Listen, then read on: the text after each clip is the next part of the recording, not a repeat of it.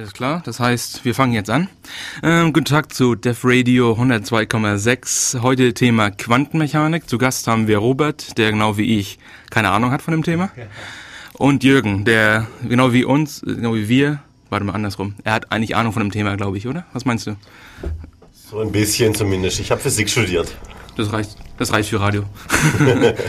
ähm, heute ist der 30. März und das ist die dritte Sendung diesen Monats. Ich weiß nicht, wie das funktioniert laut dem gregorianischen Kalender, aber irgendwie geht es anscheinend schon.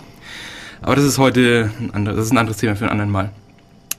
Ähm, ja, was ist Quantenmechanik? Wofür brauchen wir das? Äh, und wo können wir da tweaken, ist, glaube ich, die Frage, die wir stellen wollen und die Jürgen hoffentlich beantworten kann. Also heutzutage basieren viele moderne Verfahren auf der Quantenmechanik. Also man braucht sich nur mal überlegen, so Sachen wie Kernspintomographie, also die ganze moderne Medizin wäre überhaupt nicht denkbar. Ähm, Computer funktionieren natürlich mit Hilfe von Quantenmechanik, auch wenn es keine Quantencomputer sind. Aber das sind eigentlich so die Themen, die man als Informatiker irgendwie mal so ein bisschen aufs Tablett kriegt. Das sind Quantencomputer und Quantenkryptographie. Mhm. Und da kann ich vielleicht am Schluss noch ein bisschen was dazu sagen, aber so, dass es wirklich jeder versteht. Ich verstehe es ja selber kaum. ja, ich meine, das ist ein guter Punkt. Ich meine, wir sind umgeben von Quantentechnik und Quant ja gut, wir sind durch, umgeben durch Quantenpartikel oder durch Partikel generell. Ähm, vielleicht sollen wir mit einem Quote anfangen, der ist von Richard Feynman, der sagt, ähm, if you think you understand quantum mechanics, you don't understand quantum mechanics. weil das so weird ist. Das werdet ihr auch noch später nochmal sehen, wenn, wenn Jürgen oder keine Ahnung, wer euch erzählt, wie dieser Wellenteilchen-Dualismus da, das ist ziemlich fancy, meiner Meinung nach. Also. Ja, also der Welle-Teilchen-Dualismus, das hat eigentlich angefangen so um die Jahrhundertwende, ähm, Anfang vom 20. Jahrhundert. Da hat man an manchen Stellen gemerkt, die, die Natur ist nicht ganz so, wie man sie sich vorstellt. Also man war eigentlich damals der Meinung, ähm, Physik ist weitgehend erforscht. Also man kennt die wichtigsten Dinge. Man kannte, äh, wusste, dass die Stoffe irgendwie aus Teilchen aufgebaut sind. Man hatte die Thermodynamik, man hatte die klassische Mechanik die ja schon von Newton begründet wurde. Aber war das denn, war das denn aber dieses ähm, atomare Modell, das wir hatten zu dem Zeitpunkt? Also das griechische, wo wir sagten, atomar, wir können das nicht mehr teilen. Ist ja, das das? Also die Thermodynamik basiert auf äh, einer Statistik von Einzelteilchen. Ähm, also es gibt irgendwie zwei Teile, zwei Teile von dieser Thermodynamik, aber man kann das einfach mit klassischer Statistik, ähm, Teilchen und jedes, jeder Freiheitsgrad von diesen Teilchen hat irgendwie die gleiche Energie und dann kriegt man schon die meist, das meiste, was Thermodynamik ausmacht, kriegt man dann damit hin. Es waren so ein paar Dinge. Das war zum einen ähm, die Wärmekapazität von festen Körpern. Die sollte eigentlich konstant sein. Also die Wärmekapazität ist sozusagen das Verhältnis zur vom Energieaufwand zu einer Temperaturänderung von einem Körper. Und ähm, wenn man das auf die Masse bezieht, sollte das eigentlich für Festkörper immer gleich sein. Das Problem ist, ähm, für hohe Temperaturen stimmt das.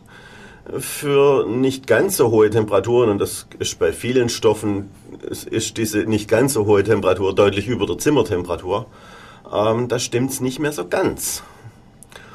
Und das konnte man nicht erklären. Aber das war eigentlich ein kleineres Problem. Das dachte man, eigentlich hat man alles entdeckt und das sind nur noch so, so Kleinigkeiten, die man noch du hattest da auch ein, Du hattest da auch eine, eine, Anekdote von Max Planck. Das ja, ähm, er hatte dann im Jahr 1874 sich überlegt, was er denn so studieren soll und war eigentlich vielseitig begabt. Er hätte auch Musik studieren können oder sowas. Und ähm, hatte sich dann irgendwo Rat eingeholt und derjenige sagte ihm dann, also Physik studieren auf gar keinen Fall, da ist alles entdeckt. und gerade Max Planck war es dann, der irgendwie einige Jahre später, im Jahr 1900 war das, hat er dann ähm, das Spektrum der thermischen Strahlung erklärt mit Hilfe von Quantelung.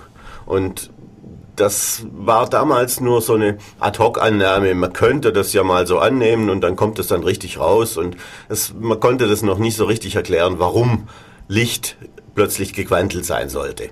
Weil ähm, die Theorie des Lichts war eigentlich sehr lange von einer Teilchenvorstellung geprägt, weil man nicht wusste, was das ist. Und also Newton noch hatte gedacht, das Licht sind Teilchen. Und später kam man dann drauf, dass Licht Welleneigenschaften hat. Es hat zwar eine sehr kleine Wellenlänge und ist dadurch erst relativ spät irgendwie als Welle erkannt worden. Ähm, aber es gab dann so Beugungsexperimente und sowas und da hat man dann festgestellt, also Licht hat tatsächlich Welleeigenschaften und die Maxwell'sche Theorie des Lichts, die also heute noch durchaus gängig ist, mal abgesehen von der Quantelung, ähm, die war damals gerade richtig etabliert und war der Meinung, also das ist, Licht ist eine Welle.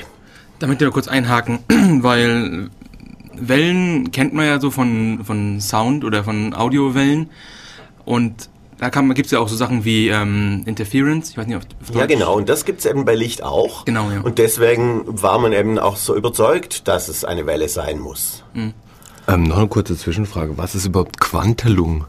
Was kann man sich darunter ja, also vorstellen? Also, damals war es einfach nur, ähm, oh, also diese Welle, die scheint irgendwie in Paketen aufzutreten.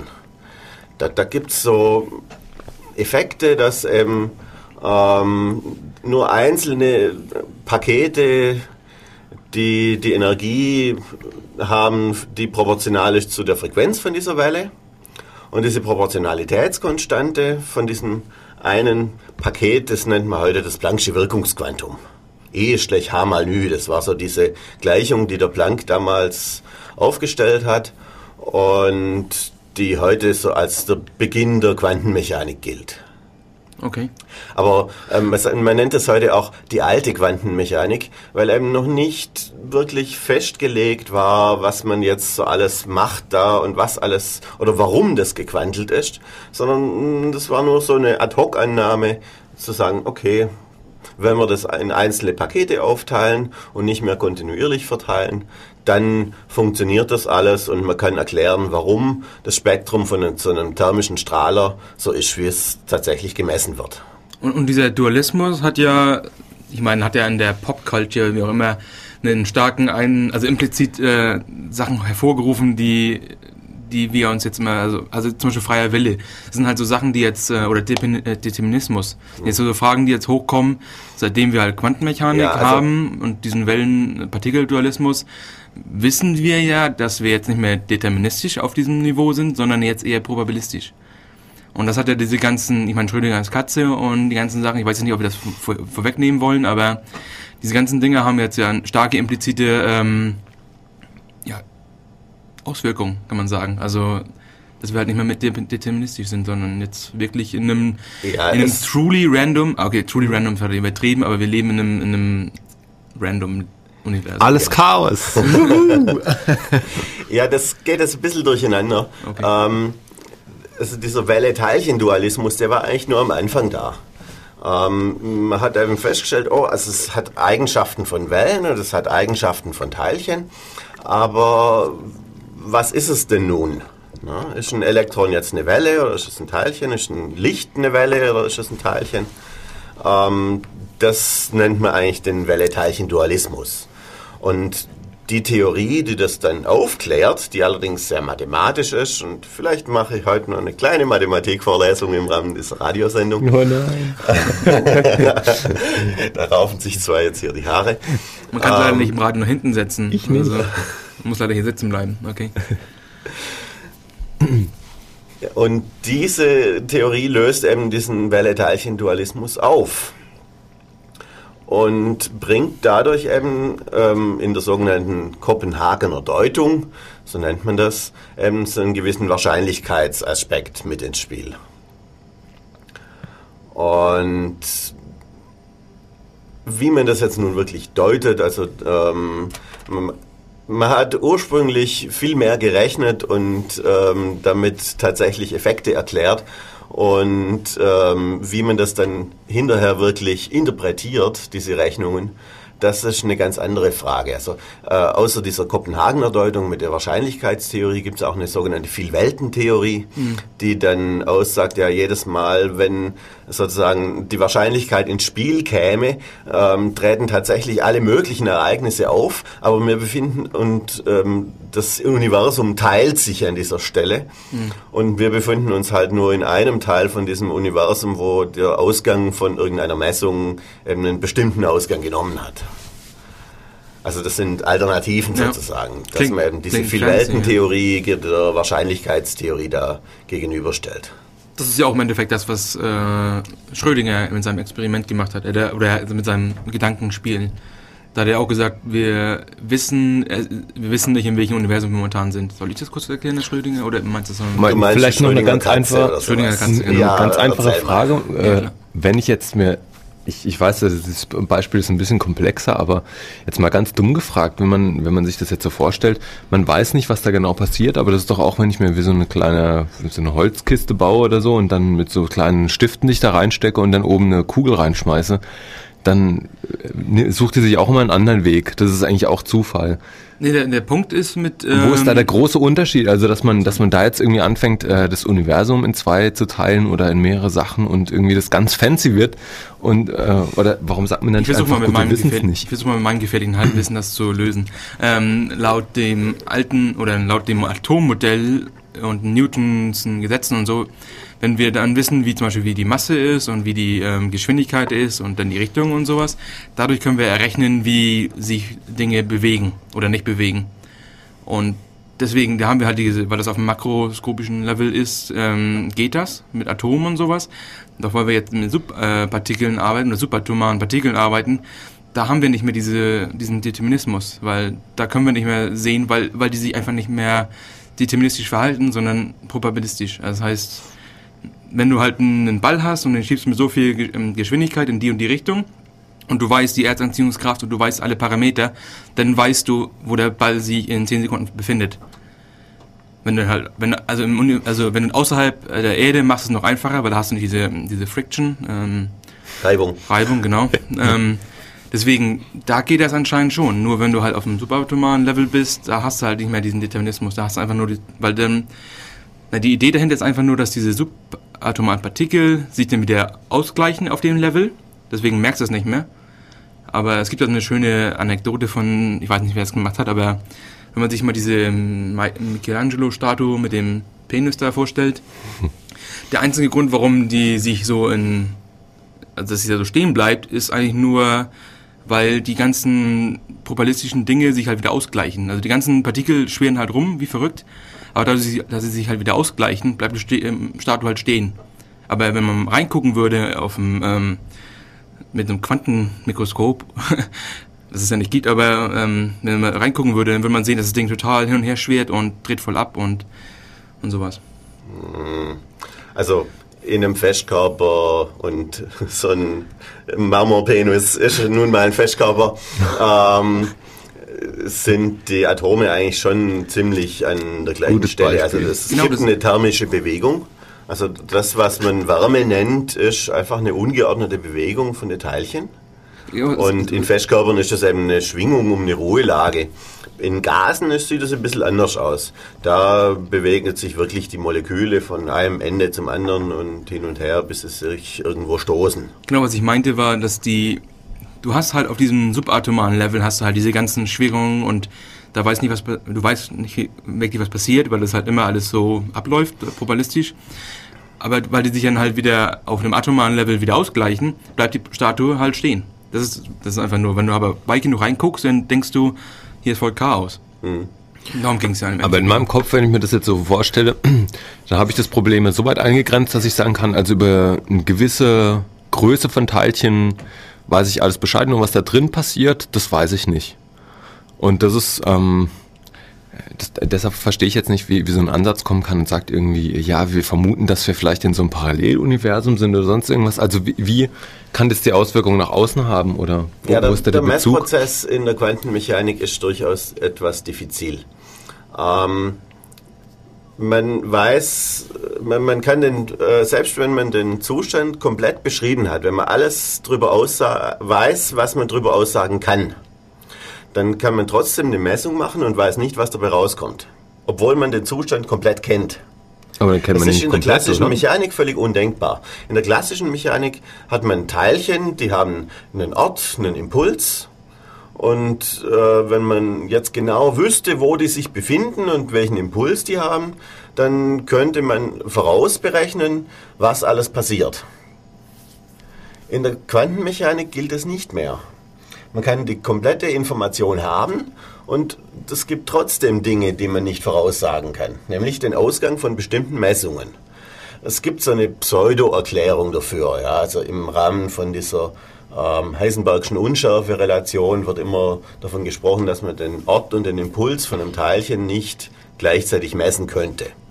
Und die Pseudo-Erklärung dazu lautet, ähm, wenn man denn den Ort misst, dann muss man das ja machen mit irgendetwas, was mit diesem Teilchen wechselwirkt, zum Beispiel mit Licht.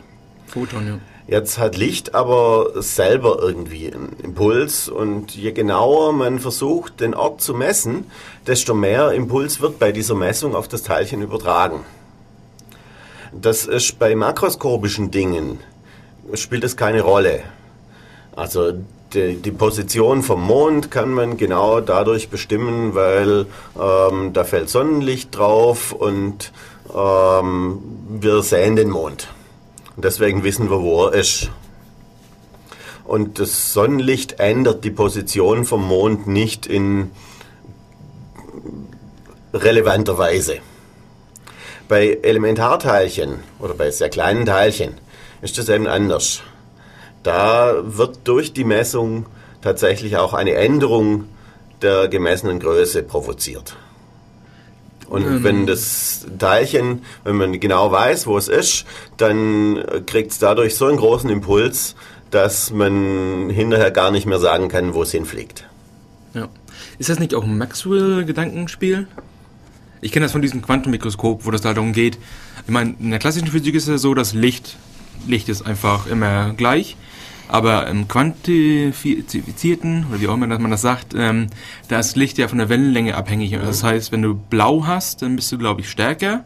Und wenn du ins Infrarot gehst oder in Rot, äh, dann wird es immer schwächer, weil das die Wellenlänge Ja, halt ist immer genau das, was ich vorher erzählt Ja. habe. E schlecht H mal Nü. Also die Energie von so einem einzelnen Photon ist proportional zur Frequenz. Und blaue Photonen haben halt eine höhere Frequenz als wie rote Photonen. Ja. Dann geht es nur darum, du kannst entweder perfekt messen, wo das Ding sich momentan befindet, oder du kannst perfekt messen, wie schnell das Teil sich momentan bewegt, dieses Elektron, was du jetzt anschießt oder wie auch immer. Du kannst aber nicht beides gleichzeitig, weil diese Unschärfe reingebracht wird, indem du halt das, indem das Photon halt Energie Ja. äh, behindert. Ja, das Problem ist nur, ähm, die, diese Pseudo-Erklärung hat ähm, er- erweckt den Eindruck, als ob das ein messtechnisches Problem sei, das man irgendwie bestimmt eliminieren kann. Genau das ist aber nicht der Fall. Sondern das ist ein prinzipielles Problem und wenn man das als prinzipielles Problem erkannt und erfasst hat und ähm, darum baut sich eben die Quantentheorie, ähm, dann kann man daraus Folgerungen ableiten, die vorher nicht so klar waren. Okay, ich glaube, ähm, das reicht erstmal für jetzt. Ähm, wir machen jetzt mal ein bisschen Musik und danach machen wir wahrscheinlich mal die Schrödingers Katze oder die Pandora des Schrödinger Katze öffnen. Ähm, was ihr gleich hört, ist endlich mal was von Ugress und das Lied heißt E-Pipe. Alles klar?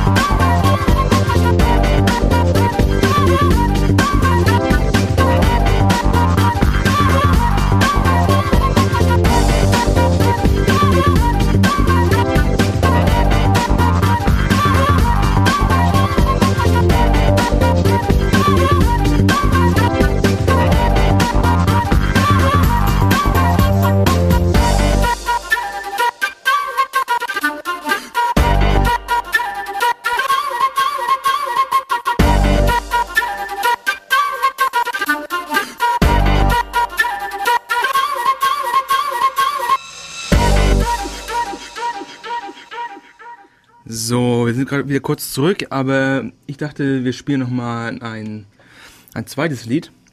Und zwar ist das eine aus dem Genre äh, Nerdcore, das heißt richtig geeky, richtig Lied, richtig Hip-Hop cool. Also ich bin nicht so Hip-Hop normalerweise, aber das ist schon richtig lustig. Das ist zwar, es ist Monzi mit äh, So Much Drama in the PhD. Na, schauen wir mal, wie, wie ihr das findet.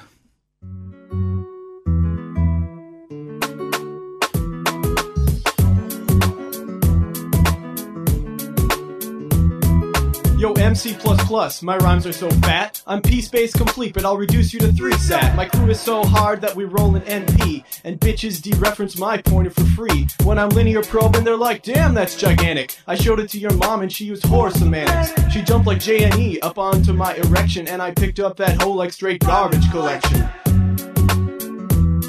Yeah, mark and sweep on these nuts, bitch. Lyrics get stolen by sucker MCs. I gotta sign my rhymes with PGP. But I keep on generating like a CFG, cause there's so much drama in the PhD. What's wrong, MC?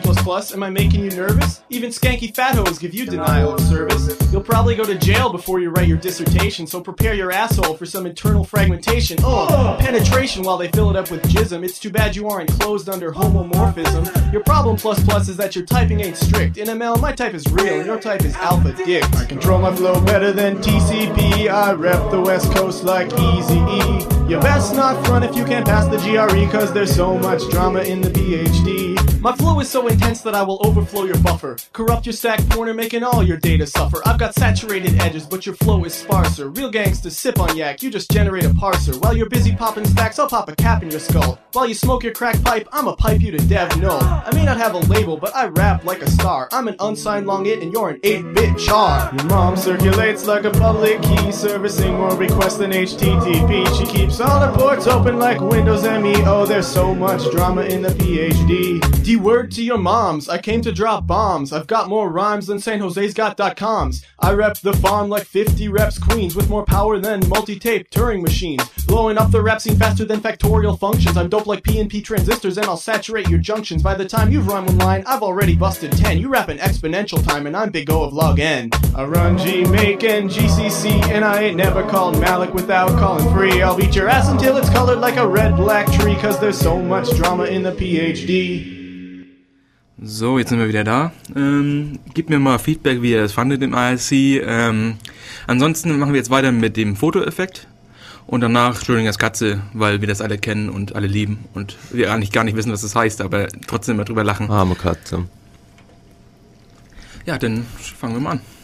Ja, also, wie, wie gesagt, es gab einige Dinge im äh, Anfang vom letzten Jahrhundert, die man als kleinere Probleme betrachtet hat. Das eine war die thermische Strahlung, die der Planck ja dann erklärt hat mit seinem E gleich H mal Nü. Und das andere ähm, war der Fotoeffekt. Der Fotoeffekt ist schon 1839 von Becquerel entdeckt worden. Einige Zeit später hat man es dann mal richtig ausgemessen und man konnte sich eine Sache nicht erklären, nämlich, dass, also Fotoeffekt muss man vielleicht erklären, wenn Licht auf eine Oberfläche, eine bestimmte Metalle trifft, dann werden da dabei Elektronen ausgelöst. Und man kann dann anhand von der Spannung messen, ähm, mit welcher Energie das die da rausgeschlagen wird. Und die Energie hängt zum einen von der, also ähm, hängt nicht nur von der Intensität ab, oder die hängt überhaupt nicht von der Intensität ab von dem Licht, von dem Licht, sondern nur von der Frequenz. Die Zahl der Elektronen hängt noch von der Intensität ab, aber die hängt auch noch von der Frequenz ab, und zwar in so einer komischen Stufe. Also das war irgendwie nicht so richtig erklärbar. Und Einstein hat dann 1905 seine Erklärung veröffentlicht, die diese Quantenhypothese von Planck benutzt hat. Und damit war das plötzlich klar. Ja, und was er dann auch noch von Einstein kam, war die Erklärung für die spezifische Wärme von Festkörpern, wo er auch wieder so eine Quantenhypothese, diesmal nicht für das Licht, sondern für diese Gitterschwingungen in Festkörpern benutzt hat. Und ähm, so hat man einige Theorien plötzlich gehabt, die ähm, Energien die vorher irgendwie jeden Wert annehmen konnten, in kleine Päckchen gepackt hat, die man nannte dann Quanten. Und so hat sich der Begriff Quantentheorie eigentlich entwickelt. Aber es waren ursprünglich halt mehrere Quantentheorien und heute nennt man das die alten Quantentheorien, weil das waren, es gab noch keine Gesamterklärung. Und so die letzte von diesen alten Quantentheorien kam dann von de Broglie. De Broglie hat entdeckt, ähm, oder hat postuliert, eigentlich war das mehr eine theoretische Arbeit, ähm, die allerdings zu, seiner, zu ihrer Zeit sehr umstritten war, weil das hat man zu der Zeit noch nicht messen können, erst einige Jahre später dann, ähm, dass auch Elementarteilchen wie Elektrone sich eigentlich als Welle verhalten. Nennt man heute die Broglie-Wellenlänge und er hat dann auch angegeben, wie der Impuls von äh, so einem klassischen Teilchen zusammenhängt mit der Wellenlänge oder mit dem Wellenvektor von der zugehörigen Welle. P ist gleich H quer K ist so die, das Schlagwort, das man da manchmal liest. Ja, mitschreiben, Jungs. das wird alles abgefragt nachher. ja, genau. Dürft ihr dann auch bei Wikipedia nachlesen, da kann man das alles finden, ja. Also. Das haben wir auch, mehr haben wir auch nicht gemacht. Wir haben gar keinen richtigen Physik-Typen hier. nee, ich habe auch noch ein paar Bücher gelesen. Die ja, ja, wir kennen das alle. Eugen Fick, Einführung in die Grundlagen der Quantentheorie, kann ich empfehlen. Und in, innen drin die Bravo geöffnet, ne? Im Buch, so. Wenn der Lehrer das nicht sieht. Ja, also de Broglie hat für seine Materiewellen dann einige Jahre später, als man es dann nachgemessen hat, hat er dann auch einen Nobelpreis dafür gekriegt. Übrigens hat der Einstein für den Fotoeffekt einen Nobelpreis gekriegt und der Planck hat auch einen Nobelpreis gekriegt. Also das ist aber auch lustig, weil meisten Leute denken halt immer, dass Einstein eigentlich seinen Nobelpreis bekommen hat, als er graue Haare hatte und sowas, aber er war richtig jung zu dem Zeitpunkt. War er nicht an die 30 sogar nur? Oh, wie alt er da war. Auf jeden Fall war er noch mhm. jemand mit kurzen Haare, noch ähm, nicht mit dieser Zunge ausgestreckten Zunge, sondern das war eher der alte Einstein, aber der junge ja, ja. Einstein war noch ähm, Ja, aber Einstein hat zweimal einen Nobelpreis gekriegt. Oh, wirklich? Also einmal 05 Einmal für den Fotoeffekt, obwohl er zu der ne? Zeit auch ähm, hatte die spezielle Relativitätstheorie veröffentlicht, die man heute eigentlich als fast bedeutender sieht. Aber ja. er hat den Nobelpreis damals für den Fotoeffekt gekriegt. Also die Veröffentlichung war 1905 und der Nobelpreis war dann 1921. Ah, okay. Ich habe mir ein paar, Ta paar Tage rausgeschrieben, ja. Nö, ja, 21 und 5 hatte ich im Kopf, aber das ist okay, nicht schlecht. Und dann später für die allgemeine Relativitäts, für die allgemeine Relativitätstheorie, muss man sagen, ähm, hat er dann, glaube ich, nochmal gekriegt. Das also ich weiß nur, dass die spezielle. Relativitätstheorie, die ist ziemlich, die Leute sehen das als Fakt an. Bei der universellen, die ist auch ziemlich komplexer, also viel komplexer als die spezielle. Und ist, ist da noch ein bisschen, ah, wir wissen noch nicht ganz genau, ob das alles so passt, was er da sagt. Also, das ist so, was ich gehört habe aus diesen Pop-Science-Artikeln äh, und wie auch immer, was man da so liest. Also auch die allgemeine Relativitätstheorie ist relativ gesichert, aber ähm, da ist man sich noch nicht ganz sicher, wie es weitergeht, mhm. weil also die äh, allgemeine Relativitätstheorie bringt eine Erklärung für, äh, ist sozusagen die Besch Relativitätstheorie für beschleunigte Bewegungen. Also bei der speziellen Relativitätstheorie gibt es nur konstante Bewegung, also konstante Geschwindigkeit. Aber vielleicht ähm, lassen wir die Relativitätstheorie mal ein bisschen beiseite, weil. Außer das ähm, vielleicht ganz kurz. Das heißt, eins kann ich noch erwähnen. Ähm, es, man hat auch die Relativitätstheorie mit der Quantenmechanik verheiratet. Das würde ich auch ganz kurz, weil das ist nämlich die Quantenelektrodynamik. Aber die spezielle ja, Relativitätstheorie. Die folgt dann daraus. Mhm. Ähm, und zwar, ähm, also nachdem sozusagen diese alte Quantenmechanik sozusagen äh, mal da war, hat man nicht versucht, diese viele Quantentheorien plötzlich, die da auftreten sind, mal zu erklären und zu sagen, ja, wie hängt denn das alles zusammen? Ja, und die erste Erklärung war eigentlich von Heisenberg, die Matrizenmechanik. Das war im Grunde ein Vorläufiger, ein Vorläufer von dem, was man heute mit Operatoren und so weiter macht, also was, wie man heute wirklich Quantenmechanik macht. Aber es war damals sehr unbeliebt weil die Physiker waren es gewohnt, äh, Physik mit Hilfe von Differentialgleichungen zu beschreiben. Und jetzt kam da plötzlich so seltsame Mathematik daher mit Matrizen. Das, das mochten sie gar nicht. Also selbst der Planck hat das abgelehnt und gesagt, also das kann es irgendwie nicht sein. Also seine geliebten Differentialgleichungen waren nicht dabei, also kann es das nicht sein. My precious. Und er war dann richtig glücklich, als ein Jahr später, 1926, der Erwin Schrödinger hat seine Differentialgleichung veröffentlicht, die sogenannte Schrödinger-Gleichung die sozusagen die Wellengleichung für dieses Materiefeld darstellt. War das die Katze dann? Äh, ja, ähm, die kam dann als Überlegung daraus. Also später hat man dann eigentlich überlegt, ja, wie interpretiert man denn diese, ähm, diese Welle, Welle, Wellengleichung oder die, die Lösung von dieser Wellengleichung? Und eine mögliche Interpretation ist eben so eine Wahrscheinlichkeitsinterpretation. Und ähm, lassen wir doch mal die Katze aus dem Sack, oder? Da kommt dann die Katze ins Spiel, ja. Das kam auch aus einer Diskussion mit Einstein her, weil die beiden auf derselben Seite waren zu dem Zeitpunkt, dass mhm. die beiden nicht, so, die waren eher skeptisch. Und dann kam halt diese Katze als Kommentar zu der Kopenhagen-Interpretation, mhm. oder? Ja, okay. Ja, also diese Kopenhagener Interpretation, die kam eigentlich erst zwei Jahre später oh. dann. Also man konnte mit der Gleichung schon viel rechnen und auch Lösungen ausrechnen und ähm, mal irgendwas damit machen. Und wie man das nun wirklich interpretiert, da waren die Gedanken, dass die mussten sich erstmal ein bisschen ordnen. Und es war dann Bohr und Heisenberg, die waren damals in Kopenhagen. Hm. Und deswegen nennt sich das Kopenhagener Deutung. Und Aber wie, ist, wie ist jetzt dieses Beispiel? Das geht doch jetzt dem voraus, oder? Das mit der Katze. Oder die versuchen das doch irgendwie zu. Nee, äh ich glaube, das kam ja hinterher. Ah, okay. Weil ähm, man muss erst mal sagen, ähm, wir interpretieren das als Wahrscheinlichkeitsamplitude.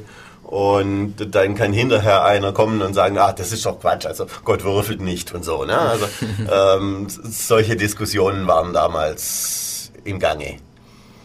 Und ich, ich glaube, das kam von Einstein, dass ja. dieses Gott würfelt nicht. Ja.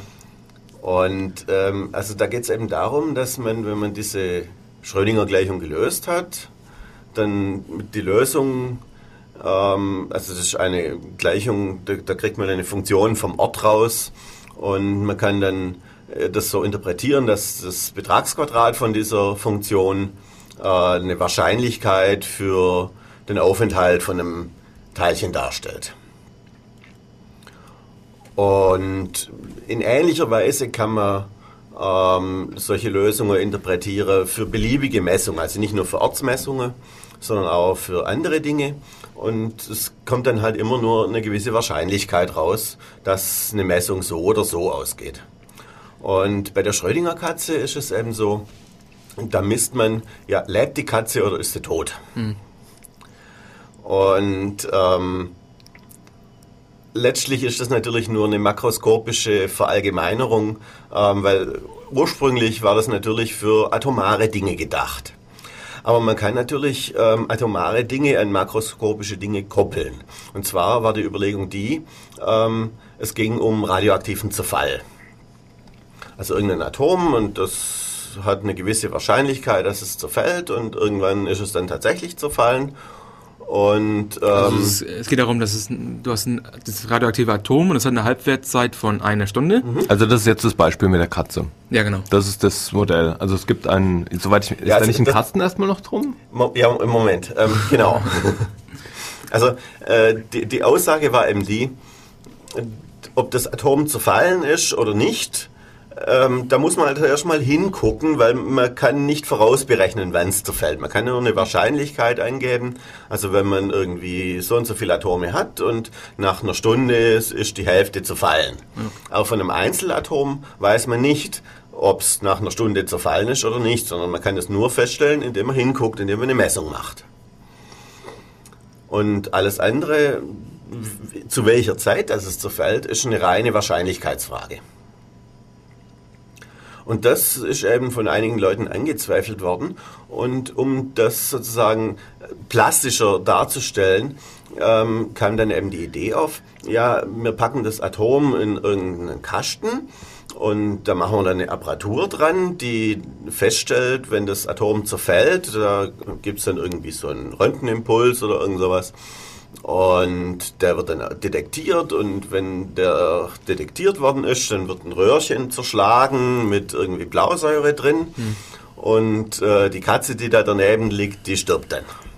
Und so kann man sozusagen an der Katze festmachen, ob das Atom zerfallen ist oder nicht. Und deswegen, ähm, man führt so die Messung, ob das Atom zerfallen ist oder nicht, darauf zurück, ob die Katze noch lebt oder nicht. Na gut, aber ganz durchdacht ist das ja nicht, weil Katzen haben ein neues Leben. Also muss man das ja 18 Mal durchführen, damit die Katze auch wirklich stirbt. Also wenn ihr eine Freundin habt mit einer Katze äh, und ihr wollt die Katze weghaben, dann ist dieses Experiment nicht, nicht, der beste Weg, weil das einfach nicht funktioniert. Er hätte es mit dem Hund machen sollen. Ja. Benny, ich glaube, wir müssen die Physik umschreiben, weil das hatte der Schrödinger damals nicht berücksichtigt. Ich habe mich auch selber eingetragen, schon auf dem Wikipedia-Artikel. Berühmte Kritiker der, der Schrödinger Katze. Nee, auf jeden Fall, ja, das ist, das kennen wir alle durch diesen, und ist sie jetzt tot oder ist sie lebendig oder, und dann geht es darum, dass es halt und Schrödinger sagt ja dann, ähm, der richtige Outcome dieses Experiments ist ja, die Katze ist gleichzeitig tot und lebendig. Diese Superposition ist ja da eingehalten. Bis jemand dieses, diese Box öffnet und sieht, ähm, in welchem Universum, Multiverse, äh, befinde ich mich denn jetzt. Wo man dann sehen kann, ähm, ist sie jetzt noch da oder ist sie nicht mehr da? Hm. Deswegen, da hat es nämlich makroskopische also Ausmaße, ganz, wo du dann halt ähm, merken kannst. Du äh, formuliert. Natürlich hat er damit recht, weil wenn das wirklich ein Kasten ist, in den man nicht reingucken kann, da kann man ja alles sagen. Dann kannst du auch sagen, dass die Katze sich in der Zwischenzeit äh, vielleicht in einen Mini-Elefanten verwandelt hat, vielleicht auch nicht, aber wir wissen es erst, wenn wir es aufmachen. Gut, da, da, weiß man, dass die eine Variante nicht geht, aber ich meine, ja, das, das, ist doch ein bisschen so, als wenn man sagt, ähm, dass man weiß es halt einfach nicht, bis man es guckt. Es ist eben bisher noch nie passiert, dass man Katzen in den Kasten gesperrt hat und es kam anschließend ein Mini-Elefant dabei raus. aber wenn man da ein Röhrchen mit Blausäure dabei hat, dann ähm, passiert es durchaus mal, dass die Katze tot ist. Also nicht, dass man das jetzt dringend ausprobieren müsste. Bitte nicht ausprobieren das zu Hause, ja. Also nicht alles nachmachen, was wir hier erzählen. Ähm, das war nur ein Gedankenexperiment natürlich. Und wenn ist es illegal? Schrödinger, Schrödinger tot. Don't shoot the messenger, oder? Ja, äh, Schrödinger ist sowieso tot, ne? Ja, genau. Er hat seine rechte Strafe dafür bekommen. ja, auf jeden Fall. Das ist so dieses Pop-Culture-Zeug. Und Schrödingers Katze kann man, glaube ich, auch auf etlichen T-Shirts sich kaufen, wo man sieht, dass die Katze halt gleichzeitig tot und lebendig ist. Einmal mit gekreuzten Augen, einmal nicht. Und ja, das sind so geekige Sachen. Ähm, ich glaube, wir machen noch mal ein kurzes Lied von demselben Typen wie vorher, Monsi. Und zwar ist das Kill Dash 9. Das ist noch ein bisschen mehr Nerdcore als vorher. Also schauen wir mal. Oh shit. G-student. Yeah.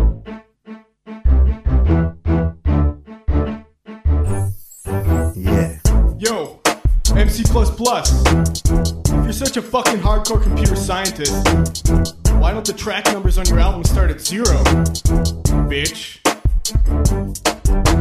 I guess I'll have to shut you down for good this time. Already tried to say quit, so now it's kill dash nine. You gotta learn when it's time for your thread to yield. It should have slept, instead you stepped, and now your fate is sealed. I'll take your process off the run queue without even asking. Cause my flow is like re entrant and preemptive multitasking. Your sorry rhymes are spinning like you're in a deadlock. You're like a synchronous sock that don't know when to block. So I pull out my keyboard and I pull out my Glock. And I dismount your girl and I mount slash rock. I've got your fucking kid, and the bottom line is that you best not front or it's kill dash nine. Kill dash nine, no more CPU time, cause it's kill dash nine and your process is mine. I run kill dash nine, cause it's my time to shine. Don't step out of line or else it's kill dash nine about the Benjamins or Pentiums or Athlons, but you rapping 50 meters and I'm spitting in decathlons. Your shit's old and busted, mine's the new hotness. You're like CLR and I'm like CLRS. You're running CSH and my shell is bash. You're the tertiary storage, I'm the L1 cache. I'm a web crawling spider, you an internet mosquito. You thought the seven layer model referred to a burrito. You're a dial up connection, I'm a gigabit LAN. I last a mythical man month and you a one minute man. It's like I'm running Thunderbird and you're still stuck with Pine. Which is why I think it's time for me to kill Dash 9. Kill Dash 9, no more CPU time. Cause it's kill Dash 9 and your process is mine. I said kill Dash 9. It's my time to shine. Don't step out of line or else it's kill Dash 9. My posse throws down like leaky bucket regulators. I was coding shit in MIPS while you were playing Space Invaders. With my finger on the trigger, I run dot slash configure. Yo, this package is big, but my package is bigger. I roll my weed with zigzag while I zag zigs play, and I do a bounds check before I write to an array. I'm a loped out baller writing K-Lokes a day, cause it's publish or perish, fool. What can I say? I'm 26 now, will I live to see 28? Some days I wonder if I'll survive to graduate. But hey, that's just fine, I won't never resign. But if fools try to step, then it's kill dash nine. Yeah, it's kill dash nine for my command line. Yeah, it's kill dash nine, sending chills down your spine. Kill dash nine, cause it's my time to shine. Don't step out of line or else it's kill dash nine. F S S A, Arla WKA. I'll chone your home and take your access away. Coming straight out of Stanford, ain't nobody tougher. Control X, Control C, I'll discard your fucking buffer. You're outside your scope, son. Close them curly brackets, cause I drop punk ass bitches like a modem drops packets. Dump your motherfucking core and trace your stack, cause where your ass is going, there won't be no callback. See, my style is divine and my code is sublime. My career's in a climb and yours is in a decline. I'll write a pound to find and assign you as mine. So refine those sad rhymes or remove your plus sign. Or it's kill dash nine, no more CPU time. Cause it's kill dash nine and your process is mine. Kill dash nine, cause it's my time to shine. Bitch, you stepped out of line and now it's kill dash nine. So, jetzt sind wir wieder on air. Und so habe ich gerade gemerkt, äh, Jürgen hat so eine tolle Signatur, wo auch Schrödingers Katze vorkommt, als Nebenrolle vielleicht. Da geht es darum, dass die Frau zu Schrödinger sagt, ähm, was hast du mit der Katze gemacht? Die sieht halb tot aus. Ja, gut. Wenn ihr mal so eine Signatur sieht im Usenet, das ist Jürgen, unser Experte hier. Nee, nee, die habe ich auch nur irgendwo geklaut. Achso, ja, okay. Ja, okay. Aber es Ähm, spielt halt auf die Schrödinger Katze an Ich glaube, das haben die Leute im Radio verstanden. ähm, ansonsten, du wolltest jetzt weiter erzählen von Star Trek und Klingonengleichungen oder sowas? nein, die Klein-Gordon-Gleichung. Achso. Flash Die Gordon. ist ungefähr zusammen mit der Schrödinger-Gleichung entstanden. Da war der Herr Klein und der Herr Gordon dran beteiligt, deswegen heißt die so. Und das war die erste Gleichung, die eine relativistische Schrödinger-Gleichung quasi war. Also die Relativitätstheorie und Quantenmechanik irgendwie verheiratet hat. Aber die hatten nicht so richtig alles beschrieben, was man so normalerweise kennt. Also die gilt nämlich nur für sogenannte Bosonen. Das sind so Teilchen wie Mesonen oder auch Photonen, aber nicht für Elektronen, Protonen und so weiter. Und einige Jahre später war dann Dirac, der, der ähm, da die sogenannte Dirac-Gleichung auf, aufgestellt hat. Und das ist eine weitere Gleichung, die relativistisch äh, Quantenmechanik macht und die beschreibt dann so richtig die Elektronen. Also das wollte ich nur so erwähnen. Das war da eigentlich so alles irgendwie so im, ein, im Jahresrhythmus quasi kamen da die wichtigen Veröffentlichungen. Also Ist bei das der immer noch Quanten... Entschuldigung? Ist es immer noch so, dass in, in so einer Frequenz irgendwie Leute kommen und irgendwas bemerken oder dazufügen oder Ich weiß nicht, wie lange es wirklich braucht, bis man in, merkt, wie wichtig eine Entdeckung war. Also vielleicht beurteilt man das in 100 Jahren ganz anders. Ich meine, wir haben jetzt einen gewissen Abstand da dazu und können sagen, für welche Bedeutung das heute hat. Ähm, also heutzutage gibt es so viele Veröffentlichungen, das kann man gar nicht mal alles lesen. Also damals war das nur relativ übersichtlich. Und Und dann gab es ja auch noch diese, das sind jetzt so Sachen, die ich jetzt nicht unbedingt hundertprozentig weiß, aber die sozialen Umfelder waren ja auch anders damals. Zum Beispiel der Grund, oder einer der Gründe, warum äh, Einstein ja theoretischer Physiker war und nicht praktischer, weil er halt Jude war. Und Juden durften zu dem Zeitpunkt einfach nicht in die richtige Physik rein. Deswegen musste er sich halt hinsetzen und Theorie, ja, über auch nicht in nachdenken. der Schweiz. Das weiß ich jetzt nicht, aber es ging, ich habe mal den Washington Post Artikel dazu gelesen, wo es darum geht, dass er durfte nicht und das war einer der Gründe, warum er halt ein Theoretiker wurde. Gut, das mag sein, das Ja. Und jetzt heutzutage hat man ja einfach mehr Möglichkeiten. Jetzt nicht, dass man jetzt sagt, dass man das alles runterspielt, aber du wirst halt nicht gezwungen, Theoretiker zu sein heutzutage, weil das einfach, jeder wird als gleicher Mensch angesehen und kann deswegen machen, was er möchte im Endeffekt. Wenn er halt die Qualifikation besitzt. Und ich denke mal, Einstein hat die definitiv besessen. Ja, also Einstein war ja zu der Zeit in Zürich am Patentamt und war eigentlich so ja, das, was man heute so ein Patentanwalt nennt, also ähm, oder nee, nicht Anwalt, sondern die Gegenseite, also ein Patentamt, ne, mhm. hat er Erfindungen beurteilt und es, es hieß, ja, er hat bei viele Sachen ähm, dann gesagt, nee, also der Patent gibt's da drauf nicht, aber mach's doch mal so, ähm, hat sozusagen die, die Erfindungen gleich verbessert. Mhm. Ähm, das kann man sich halt auch nicht mehr so richtig vorstellen. Na klar, kommt IP-Stempel drauf und dann und nebenbei hat er ähm, also im gleichen Jahr Fotoeffekt, wo er später einen Nobelpreis dafür gekriegt hat und Relativitätstheorie veröffentlicht.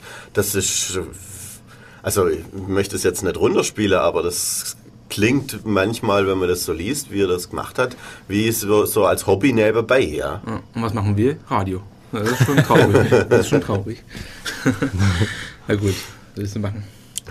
ähm, ja, jetzt wolltest du, glaube ich, ein größeres Thema, und zwar die Mathematik angreifen, oder? Ja, ähm, also die Quantentheorie ist nun mal eine sehr mathematische Theorie. Und oh, darf ich nochmal vielleicht ganz kurz einhaken? Sorry. Äh, Elektrodynamik, ähm, also Quantenelektrodynamik. Richard Feynman ist ja wahrscheinlich sicherlich auch ein Begriff. Mhm. Und ich wollte nur kurz dem Radio-Zuhörern sagen, dass der Typ ist so cool. Also wenn ihr mal Bücher von ihm lesen möchtet, tut das. ähm, also einer der, einer der wichtigsten Leute in der Quantenelektrodynamik und so ein cooler Mensch. Also er hat einige Bücher geschrieben, die sind alle sehr, sehr cool. Wenn man sieht, wie locker er das Leben genommen hat und wie er, also biografietechnisch kann man auch Kann lesen. ich eigentlich nur beipflichten.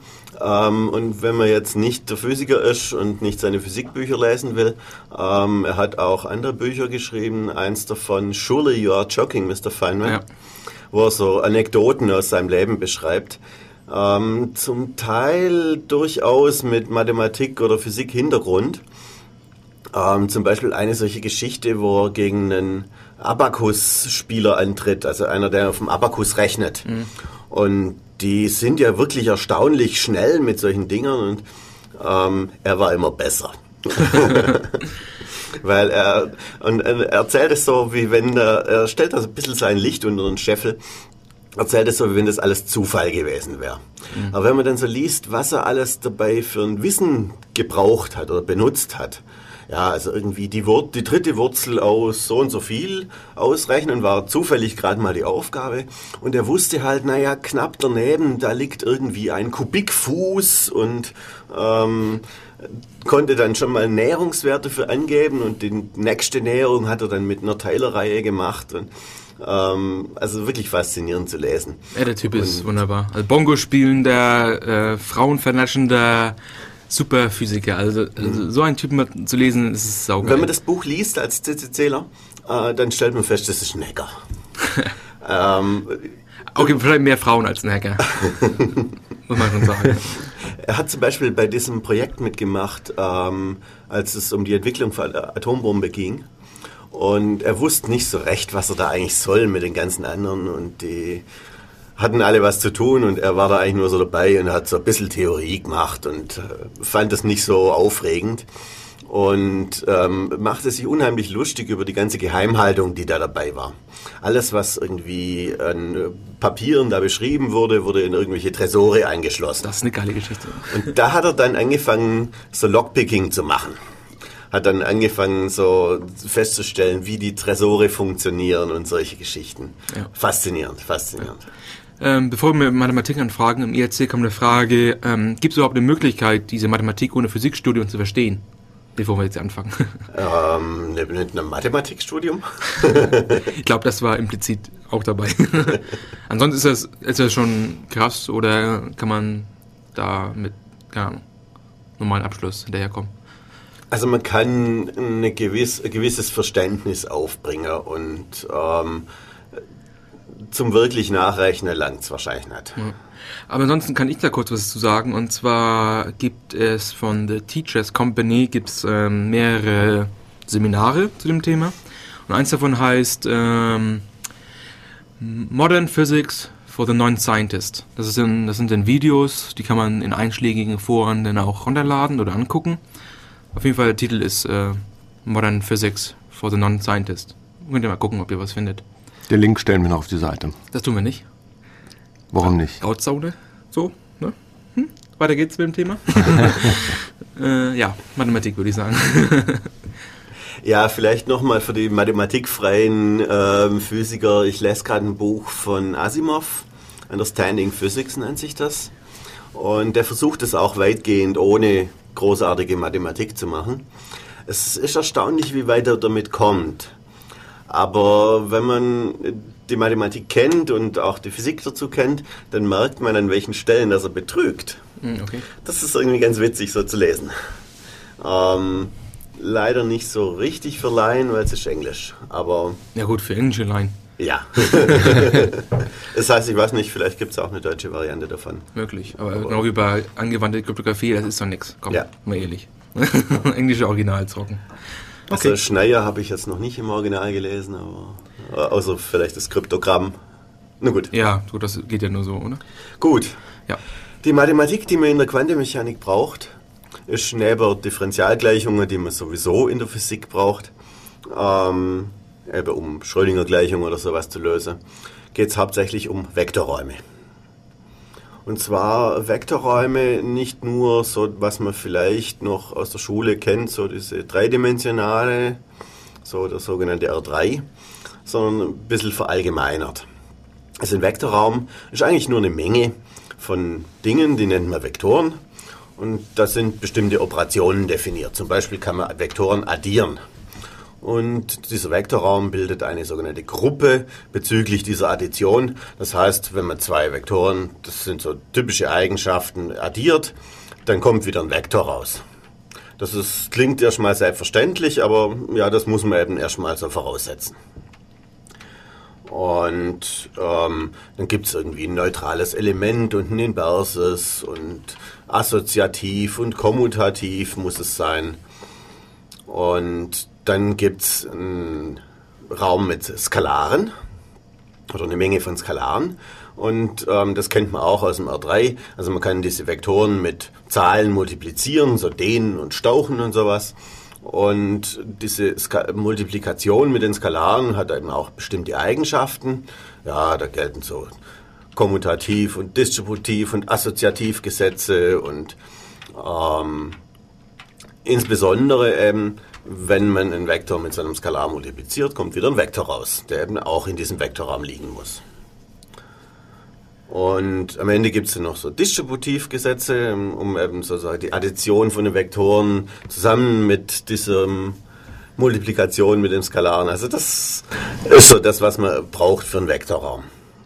Ähm, ich unterbreche mal ganz kurz. Wenn ihr Jürgen unterbrechen wollt bei seinem Mathematics on Fire Zeug, könnt ihr auch anrufen.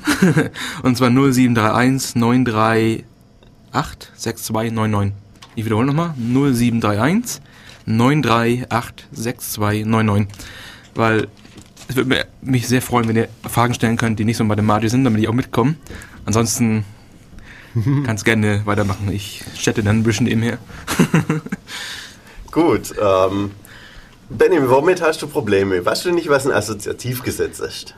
Ich kenne die ganzen Begriffe, keine Ahnung, Skalare kenne ich aus Perl, assoziative Listen kenne ich aus Lisp. Äh, also die Wörter kenne ich alle schon, ich kann sie nur nicht in Mathematik zuordnen. Ah ja. Also deswegen, das ist glaube ich auch vollkommen äh, nicht notwendig, dass wir darauf eingehen, weil ja Du bist wie immer nicht repräsentativ. ich bin so ein Noob. ich bin ein Mathe-Noob. Ich habe mal versucht, zumindest ähm, das, was ich damals in der Schule gelernt habe, ähm, zu sagen, ja gut, das müsste irgendwie vorhanden sein, so bei den Hörern. Ähm, ist es vielleicht nicht bei jedem, das gebe ich natürlich zu. Und, Ich glaube schon, dass es bei- also, mir, stell, mir stellt jetzt auch durchaus fest, äh, an der Uni oben, die Leute wissen nicht mehr so viel wie damals, was Mhm. man so, also speziell in Mathe. Also mir erzählt sieht man, dass äh, ein paar Leute halt keine Leistungskurse haben in diesen Bereichen. Ob die jetzt mitkommen, haben die nicht gesagt, aber ja, mal schauen. Also ich bin definitiv nicht repräsentativ für Sonstiges. Also ich bin eher in der Wischiwaschi-Szene aus Dänemark. Das ist alles eh lockerer. Da muss man nichts können, damit man durchkommt.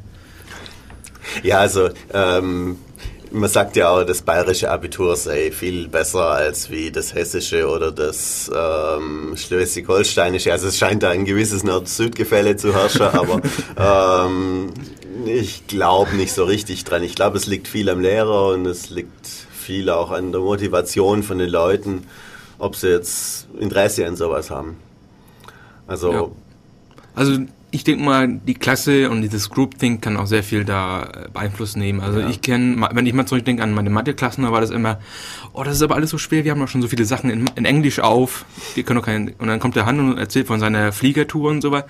Da ist nichts Mathe gewesen. Das war Sit-In eher. Also das Bier hat gefehlt, äh, Joints waren da, aber das war im Endeffekt unsere Mathestunde, also ist ja egal. Also Dänemark scheint sehr lustig zu sein für Schüler. da lernt man dann auch nicht das Skalarprodukt. Da lernt man Rollen, Joint-Rollen. Ah. nee, alles klar. Okay.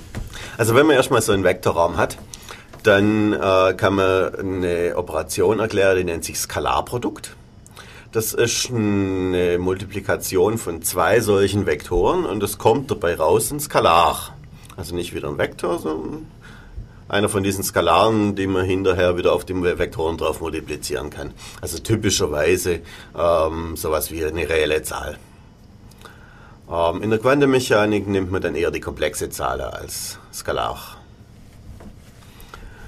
Ähm, die wollte ich jetzt möglichst ein bisschen vermeiden, auch wenn, man, wenn die dann tatsächlich in diese Gleichungen überall drinsteht und so. Mhm. Ähm, das Lustige an komplexe Zahlen ist, man, man redet immer vom Betragsquadrat. Ähm, eigentlich kennt man ja von reelle Zahlen, dass wenn man den Betrag nimmt und dann das Quadrat, das ist eigentlich völlig unnötig, weil äh, man könnte ja einfach gleich das Quadrat nehmen, kommt das gleiche raus. Bei komplexen Zahlen ist es anders. Mhm. Da gibt es nämlich die Zahl i, deren Quadrat ist minus 1. Wenn man da davon erst den Betrag nimmt und dann quadriert, dann kommt plus 1 raus. Also das Betragsquadrat ist das, was man sonst als Quadrat kennt, das Positive bei den, bei den reellen Zahlen. Aber gut, ähm, bei diesem Skalarprodukt kommt eben so eine Zahl raus. Und ähm, damit kann man auch wenn man so ein Skalarprodukt definiert hat, dann hat es also muss noch bestimmte Eigenschaften erfüllen, so eine Linearität und sowas. Und dann stellt man fest, ja, ähm, wenn man zwei gleiche Vektoren miteinander multipliziert, kommt eine positive Zahl raus. Und das gilt sogar dann, wenn man also da im Komplexer ist. Also dann wird es automatisch reell und positiv. Und ähm, aus so einer Zahl kann man dann eigentlich die Wurzel ziehen und dann hat man sowas wie einen Betrag von einem Vektor. Mhm. Also das kennt man auch aus dem R3, da macht man das genauso. Und sowas kann man aber auch viel allgemeiner machen. Und ein Beispiel für so einen verallgemeinerter Vektorraum, das sind, sind die Funktionenräume. Also man, man, nimmt eine bestimmte Klasse von Funktionen, zum Beispiel alle Funktionen, die 2pi-periodisch sind. Und ähm, ja, Funktionen kann man addieren, es kommt wieder eine Funktion dabei raus. Man kann sie mit Zahlen multiplizieren, dann kommt wieder eine Funktion dabei raus. Das geltet so assoziativ und distributiv und so weiter Gesetze. Es geltet eigentlich alle diese Gesetze, die man kennt von Vektoren. Und deswegen kann man sagen, so Funktionen, die bilden einen Vektorraum. Ja, und wenn man ein Skalarprodukt braucht, das kann man über Integral definieren. Also man integriert zum Beispiel von 0 bis 2pi die Funktion mal die andere Funktion und da kommt dann eine Zahl dabei raus und das definiert man als Skalarprodukt. Und tatsächlich, das hat wieder die gleiche Eigenschaft, wie man sie von Skalarprodukten so kennt. Und ja, die braucht man einfach in der Quantenmechanik. Okay. Also diese Lösungen von dieser Schrödinger-Gleichung, das sind dann solche Funktionen und die bildet so einen Vektorraum. Und dieser Vektorraum, ähm, den kann man natürlich äh, noch viel allgemeiner ansehen. Ähm, also man muss jetzt nicht diese Funktionen nehmen, sondern die Funktion bildet nur sozusagen eine Repräsentierung von diesem Vektorraum. Ähm, man kennt es äh, aus, aus dem R3. So ein Vektor äh, existiert schon an sich, Aber wenn man dann eine Komponentedarstellung hinschreiben will, also irgendwie so ein Dreituppel mit drei Zahlen drin oder so, dann hat man sich festgelegt auf ein bestimmtes Koordinatensystem. Und das Koordinatensystem kann man ja im Grunde legen, wie man will. Und wenn man sich aber einmal festgelegt hat, dann hat der Vektor eine bestimmte Koordinatedarstellung. Im anderen Koordinatensystem hätte er eine andere Koordinatedarstellung. Es ist aber der gleiche Vektor. Und so ähnlich muss man sich das da auch vorstellen. Mhm. Also man kann diese Funktionen hinschreiben, die sind aber nur eine Darstellung von diesem Vektor und nicht der Vektor selber.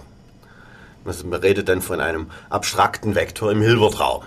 Also Hilbert-Raum ist nichts Besonderes, es ist im Wesentlichen ein Vektorraum mit einem Skalarprodukt und nur ein paar schöne Eigenschaften, damit es auch funktioniert. Insbesondere ist da die Vollständigkeit zu nennen, das würde jetzt aber wirklich zu weit führen. Ich glaube schon, ja. Ich glaube, die IRC-Leute kommen auch nicht mehr mit, äh, wirklich hinterher. ja, dabei bin ich erst zur Hälfte fertig mit der Mathematik, weil was man dann noch braucht, sind sogenannte Operatoren. Ein Operator ist nichts anderes als eine Abbildungsvorschrift. Wie bildet man Vektoren auf irgendeinen anderen Vektor ab? Das kann irgendwie sowas wie eine Drehung sein, also jetzt im, bei, im R3, wenn man so diese Vektoren im dreidimensionalen Raum nimmt, wäre eine Drehung so ein typischer Operator. Hm. Oder ja, Drehung mit Dehnung oder irgend sowas. Und ähm, Kann ich das vielleicht bis jetzt mal zusammenfassen? Also ein Wort. ähm, es wird also einfach, um der, an diesem Problem äh, beizukommen, was, was man ja an, anscheinend nicht so einfach mechanisch kann, ähm, ein Gedankenkonstrukt aufgebaut, was zuerst mal ein Raum ist. So wie ich das raushöre, ist, ist der mehrdimensional? Mhm. Unendlich dimensional? Okay, so genau wollte ich es nicht wissen. ähm, und ähm, den kann man sich so vorstellen, da gibt es halt so Regeln, wie wir den auch aus unserem Raum kennen. Nur ist halt alles äh, als ein einziges Modell. Ja, es ist natürlich ein Modell.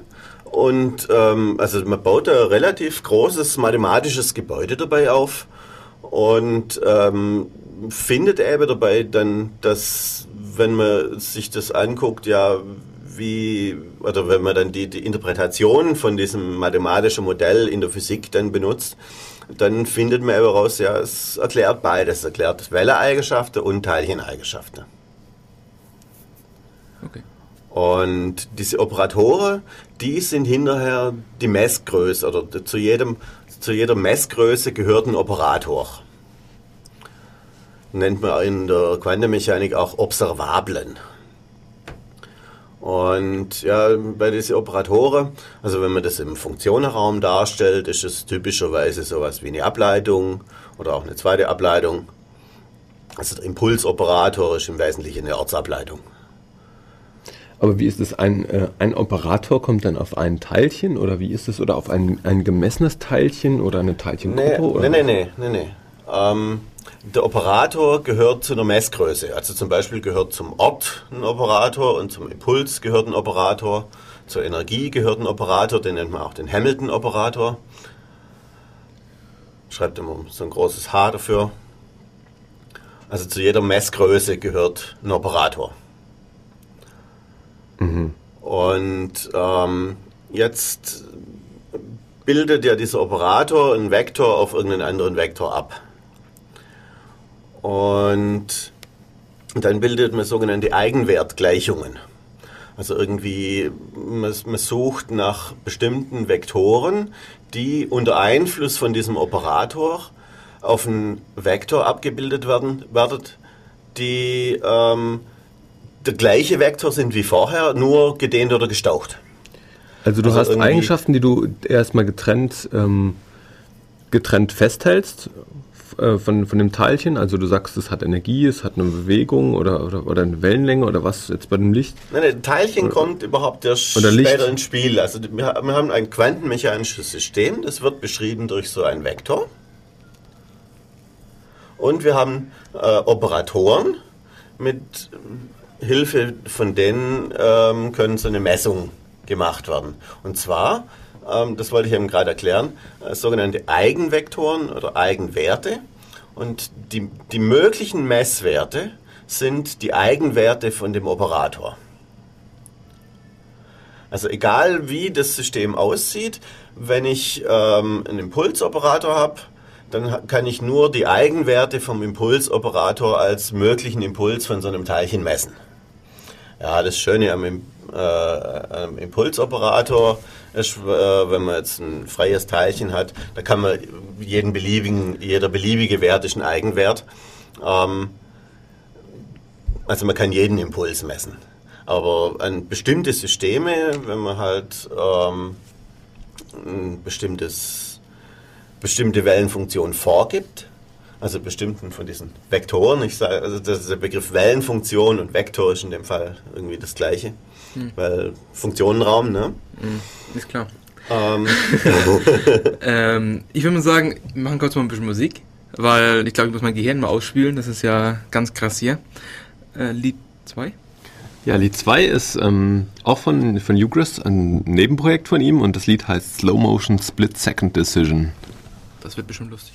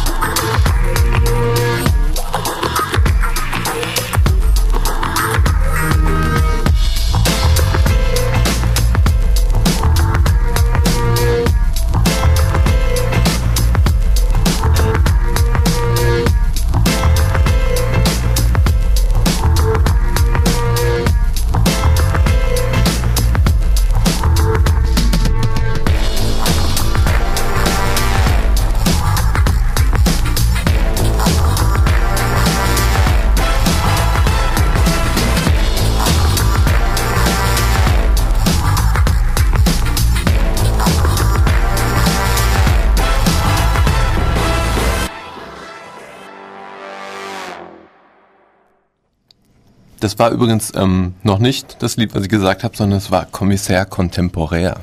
Aber auch von Jugris. Ich mal einen Bleistift er bedienen. Nein, wunderbar. Ja, wir machen jetzt nochmal kurz weiter mit, oder kurz, ähm, machen jetzt weiter mit unserem Brain Overdrive Zeug von Jürgen. Äh, und dann machen wir nochmal kurz Musik und dann machen wir weiter mit whatever wir Lust haben. Ja, im IRC haben sich wohl schon manche gewundert, dass es doch sehr mathematisch wird. Ähm, eine kleine Hürde müssen wir noch überschiffen und dann bahnen wir uns wieder irgendwie Richtung Physik. Also heute machen wir wahrscheinlich dann einmal eine Musikvariante, No Music und No Mathematics Variante. so ganz ohne Mathematik geht es eben nicht. Aber wenn man die Mathematik einmal ähm, gefressen hat, dann fällt relativ viel in der Quantenmechanik einfach ab. Ja, also mhm. da Und im Übrigen auch ähm, in, in, der Mathematik selber, also wenn man so diese Vektoren ähm, und, und Vektorräume mal allgemein irgendwie kennt, Und dann kann man viele Sätze ähm, über Funktionen einfach ähm, aus der Tatsache, dass die Funktionen selber einen Vektorraum bilden, dann plötzlich ableiten. Nennt sich dann so Soft Analysis, hat unser Mathe-Prof damals gesagt. Ähm, das ist zwar meistens irgendwie ähm, nicht so ganz hart mit der Konvergenz, ähm, da, da gibt es dann so einen Begriff, nennt sich Konvergenz im Mittel, aber ähm, lassen wir das mal heute im Radio mal weg. Also wir waren bei den Eigenwerten und Eigenvektoren. Ähm, also ein Eigenwert ist einfach dann dieser Skalar, mit dem man einen Vektor dehnen oder stauchen muss, damit das gleiche rauskommt, wie wenn man diesen Operator drauf anwendet. Und ähm, dieser Eigenvektor, auch Eigenfunktion oder Wellenfunktion nennt man das dann, ähm, der, ähm, also so ein Operator hat nicht nur einen Eigenvektor, sondern möglicherweise unendlich viele oder zumindest sehr viele. Und ähm, die bilden typischerweise ein sogenanntes vollständiges System. Das heißt, man kann jede mögliche Wellenfunktion darstellen als eine gewichtete Summe von diesen Eigenfunktionen. Und das nennt man dann auch Entwicklung nach Eigenfunktionen. Und das hat eine relativ wichtige Rolle in der Quantenmechanik, weil man einen beliebigen Zustand, den man eben als Vektor interpretiert, hinterher als Summe von diesen Eigenfunktionen zu einem bestimmten Operator schreiben kann. Und diese Entwicklungskoeffizienten, deren Betragsquadrat, gibt dann die Wahrscheinlichkeit an, mit der diese Größe gemessen wird. Also da kann man dann schon die Wahrscheinlichkeitsverteilung genau ausrechnen. Nur welche Größe man tatsächlich misst, das lässt sich nicht voraussagen. Mhm. Damit setzt du neue Maßstäbe in, in Sachen Wahrscheinlichkeit. Das ist alles unwahrscheinlich und wahrscheinlich. Ja, das ist wie beim Lotto. Da kann man ja auch die Wahrscheinlichkeit ausrechnen, dass bestimmte Zahlen gezogen werden. Aber du kannst den besten Mathematiker fragen, er weiß nicht, welche Zahlen morgen im Lotto gezogen werden. Also ähm, Mittwoch. Ne? Aber online gibt es jemanden, der das kann. Du musst ihm nur 100 Euro überweisen und dann macht, sagt er dir das. Ja, ja.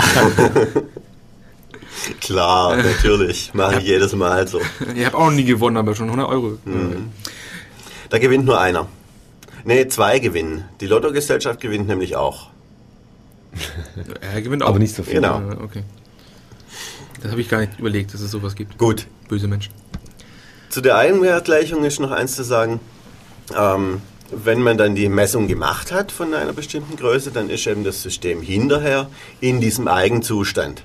Also man ändert den Zustand von einer Überlagerung von diesen Eigenzuständen auf einen bestimmten Eigenzustand, der hinterher dann stattfindet, ähm, nach der Messung tatsächlich der Zustand des Systems ist. Und jetzt kann man vielleicht nicht nur eine Größe an so einem System messen, sondern man kann vielleicht verschiedene Größen messen.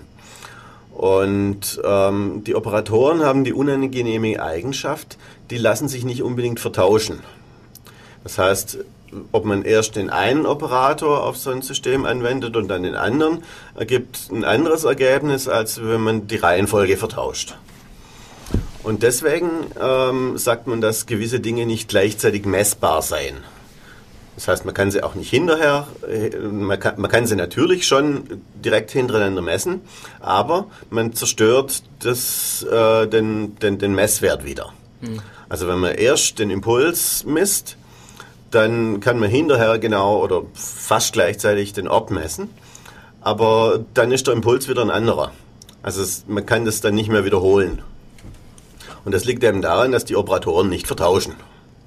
Und man rechnet dann einen sogenannten Kommutator aus, also der eine mal der andere minus der andere mal der eine. Und die spielen dann auch eine wichtige Rolle in der Quantenmechanik.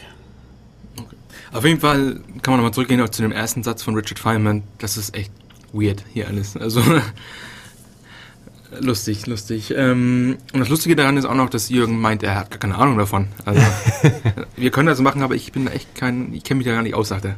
Ja, okay. Nee, nee, also da ging es äh, um so Dinge wie Quantencomputer. Okay. Also Quantencomputer, ähm, die kann man jetzt schon fast verstehen mit der Mathematik, die wir jetzt bisher so behandelt haben. Aber so richtig Also ich bin nicht der Spezialist dafür, sagen wir es mal so. Okay. Ich habe zwar Physik studiert und das ist schon wieder eine Weile her, aber ähm, man hat halt Quantenmechanik behandelt. Also im dritten Semester macht man typischerweise Atomphysik. Da behandelt man so die Phänomene, die man da alle, die alle möglich da auftreten. Und im vierten Semester legt man dann so die Grundlage und macht dann die ganze Mathematik, die ich da jetzt erklärt habe. Und rechnet das dann auch tatsächlich mal durch. Und ähm, die Zeitentwicklung von so einem Zustand, das macht man dann eben auch über so diese Schrödinger-Gleichung. Und da spielt eben dieser Hamilton-Operator, der zugehörige Operator zur Energie. Der, also die Schrödinger-Gleichung ist im Prinzip eine Eigenwertgleichung für die Energie, also die zeitunabhängige Schrödinger-Gleichung. Gibt's Sinn. okay, das war jetzt total gelogen. Ähm, nein, ähm, wir machen mal kurz Musik zum Abschließen des Mathematikbeitrags oder hast du noch was? Ja, das war's eigentlich mit der Mathematik, ja. Okay, und danach machen wir dann Quantum Whatever. Das ist jetzt übrigens Lied 3 und das ist hoffentlich das, was. Lied 3 ist das, was ich vorhin angesagt habe. Das ist Slow Motion Split Second Decision. Wenn man sieht, was auch stimmt.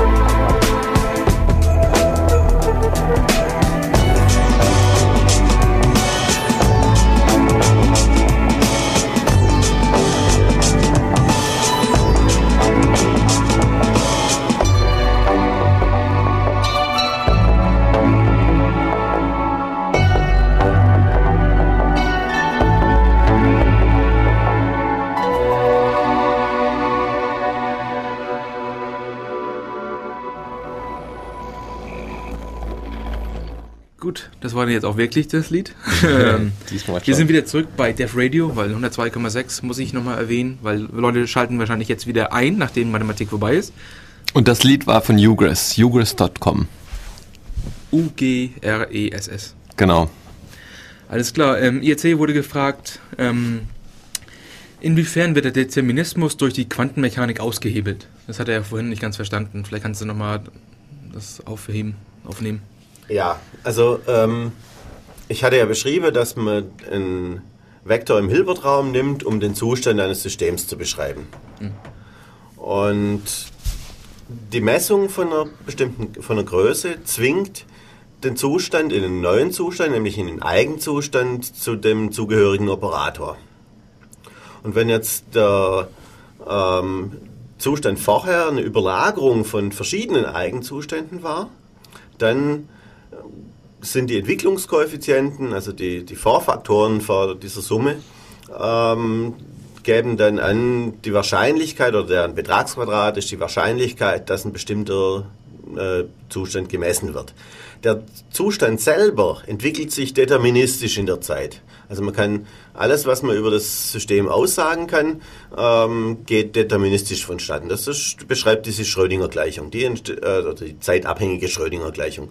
Die beschreibt die Zeitentwicklung von dem Zustand. Der Zustand ist alles, was man über das System kennt. Also mehr kann man einfach nicht darüber aussagen.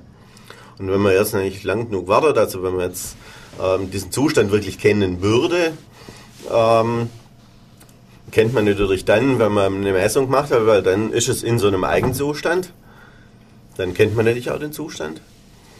Und dann kann man die Schrödinger-Gleichung benutzen, um die Zeitentwicklung von diesem Zustand weiter zu beschreiben.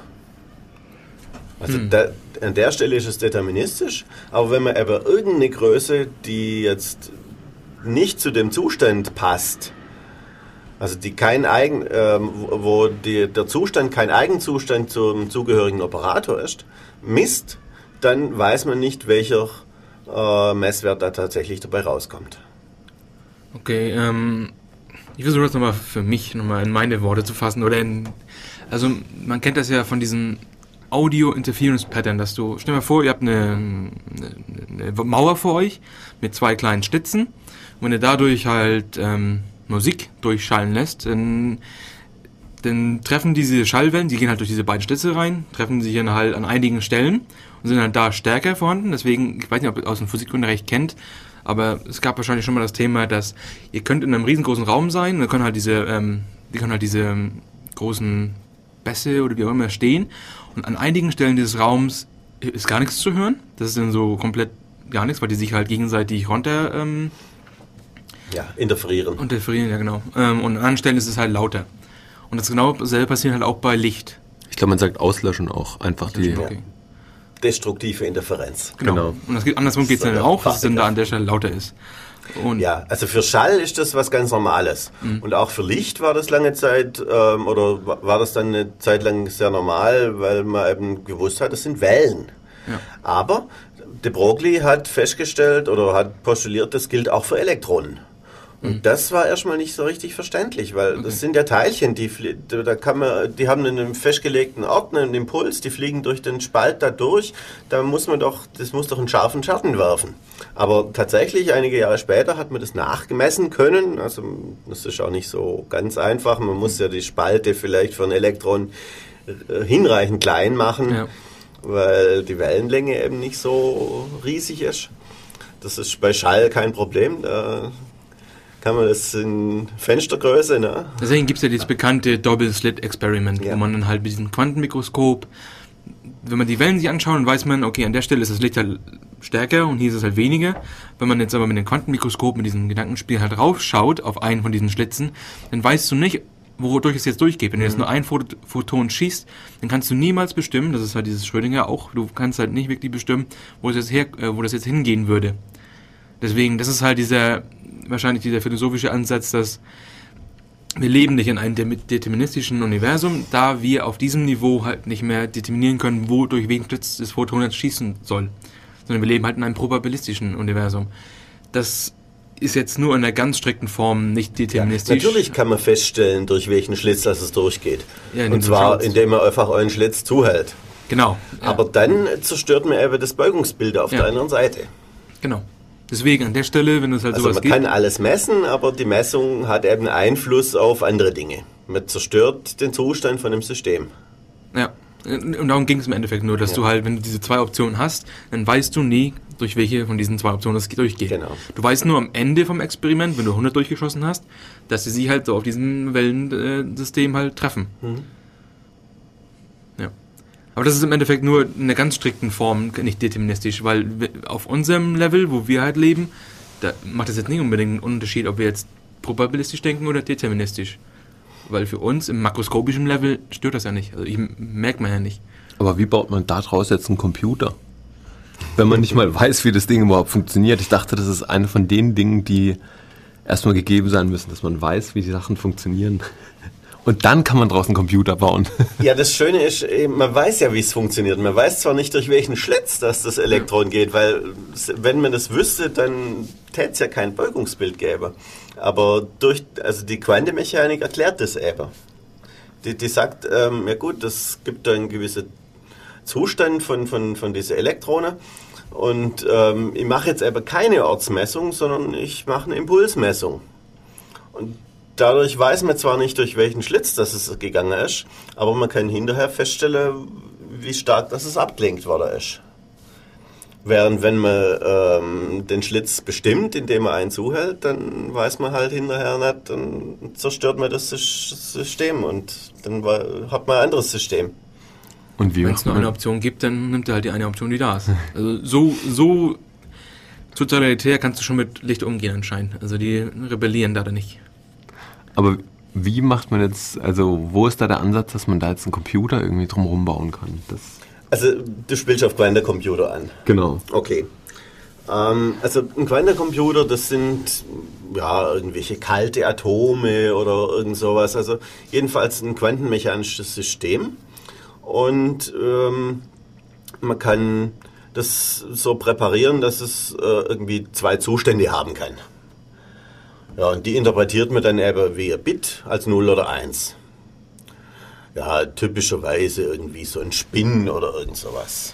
Also Spin ist im Übrigen äh, ein Effekt, der automatisch rauskommt, wenn man diese Dirac-Gleichung löst, also die relativistische ähm, Quantenmechanik betreibt. Ähm, man kann ihn aber auch rein klassisch einführen, einfach so als zusätzliche Größe. Und da ist halt nicht so klar, warum der eigentlich nur hoch und runter sein kann. Mhm.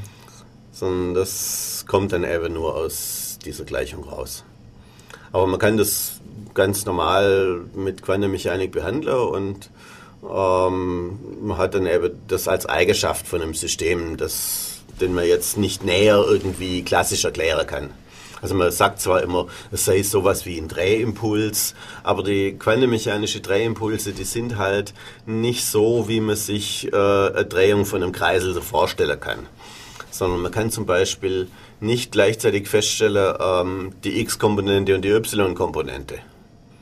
Weil das halt zwei solche Dinge sind, die man nicht gleichzeitig messen kann. Mhm. Weil die zugehörige Operatoren ähm, das System vom anderen jeweils kaputt machen. Das heißt aber auch wieder, dass man bei diesen Quantencomputern nicht auf diesem Level denken darf, wie wir jetzt gemacht haben mit diesem Doppelslit-Experiment. Weil das wäre ja, es ist natürlich ein quantenmechanisches System und ähm, dadurch, dass, äh, also das kann, wie gesagt, diese zwei Zustände haben, ähm, Up und Down oder so, wie auch immer, 1 und 0. Und ähm, es kann eben auch, wenn man ähm, was anderes gemessen hat, dann können solche Mischzustände auftreten, dass eben ähm, das, äh, der, der Vektor, der das System beschreibt, ähm, als Summe von beide Eigenvektoren von Spin-Up und von Spin-Down geschrieben werden kann.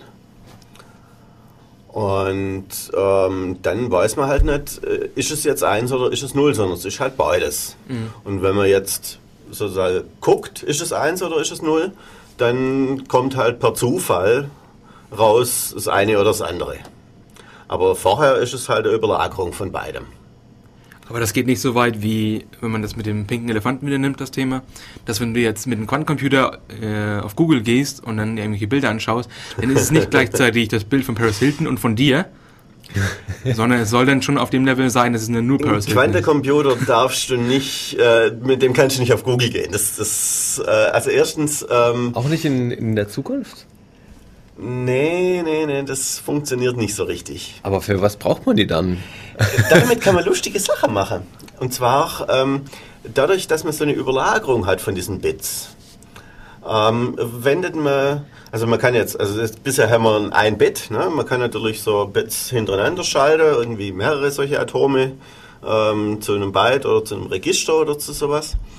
Und wenn man da mal genügend Bits zusammen hat, dann hat man eben so ein Quantenregister. Und da steht in jedem steht jetzt so eine Überlagerung von einer 0 und einer 1 drin. Und jetzt kann man da quasi gewisse Rechenoperationen drauf loslassen. Und das Schöne ist, ähm, wir lassen da Rechenoperationen auf einen gemischten Zustand los. Und also angenommen, es wäre eine 1 drin, dann kommt nämlich hinterher nach der Rechenoperation das raus, was halt rauskommen soll, wenn da eine 1 drin steht. Und wenn eine 0 drin steht, genauso. Nur, dass man jetzt beides gleichzeitig ausrechnet. Bei OMBIT ist das noch nicht erstaunlich. Aber wenn wir ein ganzes Register haben, dann stehen da sozusagen alle möglichen Zahlen drin. Und mir rechnet die, unsere Rechenoperation darauf mit alle möglichen Zahlen gleichzeitig. Wir haben nur ein Problem. Also damit könnte man natürlich massiv parallelisieren. Das hört sich jetzt so richtig traumhaft an. Ja, also mir rechnet äh, mit alle Zahlen gleichzeitig, die es überhaupt nur gibt und ähm, können damit irgendwie äh, Plus oder Mal oder sowas sozusagen alle, alle, alle, alle, alle Rechenergebnisse gleichzeitig ausrechnen. Es hat nur ein Problem. Oh. Ja. Du Verderber. Ja, aber es gibt Möglichkeiten, das Problem zu umgehen. Also ähm, bisher hört sich das echt so an wie so ein feuchter Traum von irgendwelchen Mathematikern ja, oder so. Natürlich, natürlich. Deswegen macht man das ja, ne? also, ähm, gut, das Problem ist folgendes. Ähm, ich muss natürlich hinterher das Ergebnis auslesen. Ja, Jetzt ist es ein überlagertes Ergebnis, also es sind sozusagen alle Rechenergebnisse, alle möglichen Rechenergebnisse sind da jetzt in dem Zustand gespeichert und ähm, sind da überlagert. Jetzt mache ich eine Messung. Erstens, ich weiß nicht, welches Ergebnis das, das, ich, das ich dabei rauskriege. Und zweitens, ich mache das System damit kaputt. Scheiße. Und deswegen könnte man sich jetzt denken, der Quantencomputer ist echt von Arsch. Weil, ähm, erstens, man macht sich einen wahnsinnigen Aufwand, diese Atome da irgendwie ähm, hinzukriegen, dass die tatsächlich irgendwie mal so ein Bit repräsentieren.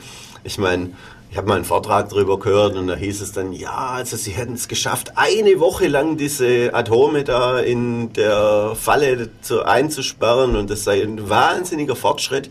Stell dir mal vor, du gehst zum Arzt, kaufst einen Computer, nach einer Woche ist er kaputt, dann bringst du ihn noch zurück und sagst, er ist kaputt. Na, ne? also, nach einer, nach einer Woche hast du dann nicht mal das Betriebssystem installiert. ja, wenn du Gentoo nutzt, vielleicht nicht, aber. ja, bei der also Rechenpower. Ist, lässt, sich, lässt sich so nicht vergleichen. Ja, ja okay. Und eben das Problem, du liest den Zustand aus und erstens, du machst ihn kaputt damit, weil du zwingst in den Eigenzustand. Und zweitens, ähm, du weißt nicht, welches Ergebnis das du ausliest, weil es ist zufällig. Aber es gibt ein paar Algorithmen, und einer davon ist dieser Shaw-Algorithmus von Peter Shaw ähm, zur Faktorisierung von Primzahlen. Da, der hat so ein paar mathematische Tricks drauf. Also da macht man ein paar klassische Vorberechnungen und also auf einem klassischen Computer. Und dann präpariert man geeigneten Quantenzustand, macht da irgendwelche Quantenoperationen drauf. Das geht alles und dann ist da noch so eine Fourier, so eine Quanten-Fourier-Transformation im Spiel. Und die bewirkt, dass man nur eine Messung machen muss und da weiß man eigentlich schon so, was rauskommt und trotzdem kriegt man dann die die, diese Faktorisierung hin. Also das sind ganz ausgeklügelte Algorithmen, die sozusagen dieses Problem umgehen. Hm, das klingt und also für mich klingt das damit? theoretisch einfach nicht möglich. Also ich bin auch gut ignorant mit dem Thema. Also der Aber Algorithmus funktioniert wunderbar. Also man das kann Ergebnis das, auch schon simulieren. Ja, das hört sich jetzt so an, aber äh, wie gesagt, der Algorithmus ist sehr ausgefuchst und ähm, dadurch schafft man eben so eine Faktorisierung. Das Problem, das man dabei hat, ist, ähm, ja, also irgendwie glaube 2001 war das, da haben sie das bei der IBM mal aufgebaut und mal tatsächlich ausprobiert, so einen Quantencomputer und ähm, sie konnten es schaffen, glaube einen 7-Bit-Computer aufzustellen, also 7-Bit-Zahlen darstellen und haben es dann geschafft, die Zahl 15 zu faktorisieren. Das ist jetzt nicht weiter überraschend. 3 mal 5 kann ich sogar im Kopf ausrechnen. Ja, du bist ja auch ähm, Physiker. haben wir ja gesehen, das mit der Mathematik, das, ja gut. Aber wie gesagt, es waren eben nur 7 Bit und ähm, interessant wird Faktorisieren halt so im 1000-Bit-Bereich und da ist man halt doch noch weit davon entfernt. Aber du kannst auf jeden Fall ASCII-Zeichen repräsentieren. Ja. Du kannst ein Hello World schreiben mit einem Quantencomputer. Ja gut, aber das, das kann man eben mit einem normalen Computer viel besser. Ja, okay. das. Ja, ist ja auch, ja, stimmt. Gut, aber der normale Computer hat auch irgendwann so klein angefangen, dass es eigentlich Also- schon lächerlich war. Ja, natürlich. Aber ähm, gut, die erste Computer war halt so mechanische Rechnermaschine, also da hat man dann schon eine gewisse Erleichterung gehabt. Ne? Aber ähm, die Idee, eben so, so, eine massiv parallele Rechnung zu machen und ja, hinterher sozusagen mit einem Trick das Auslesen vom Ergebnis zu vermeiden, ähm, also die, die Idee hat schon was. Ja? Also, wenn man es tatsächlich schafft, einen Quantencomputer zu bauen, der ähm, so viele Bits hat, dass dieser Shaw-Algorithmus mit hinreichend große Zahlen, relevante Zahlen ähm, funktioniert.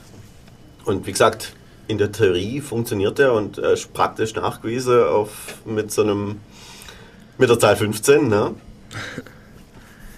Also die haben jetzt nicht gecheatet und gesagt, ja, gut, wir wissen, dass 3 mal 5 rauskommt, jetzt probieren wir es mal oder so, Ja, sondern okay. die haben halt wirklich einen Faktor ausgerechnet von, von 15 mit diesem Algorithmus.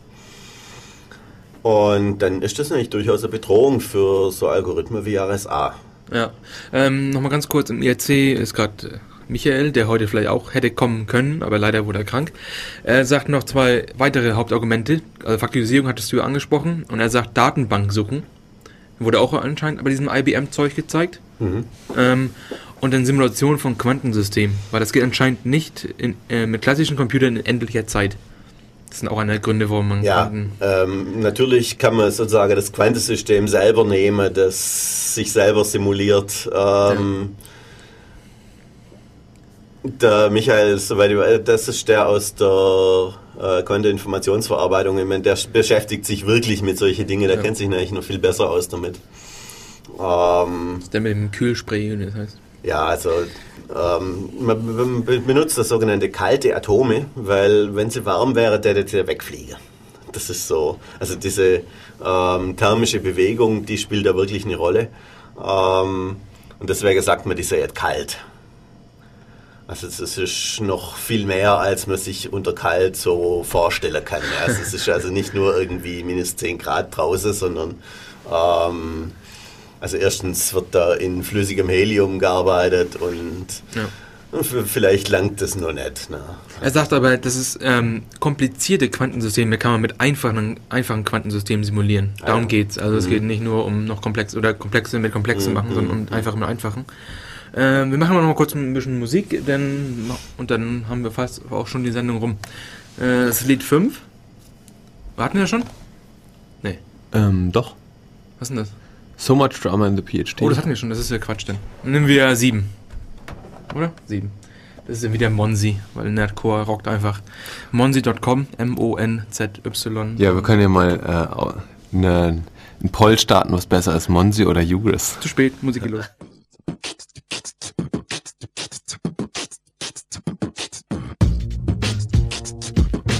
Yo, this track goes out to all the fly ladies of computer science. You know there ain't nothing sexier than a fine looking girl who writes some fine looking code.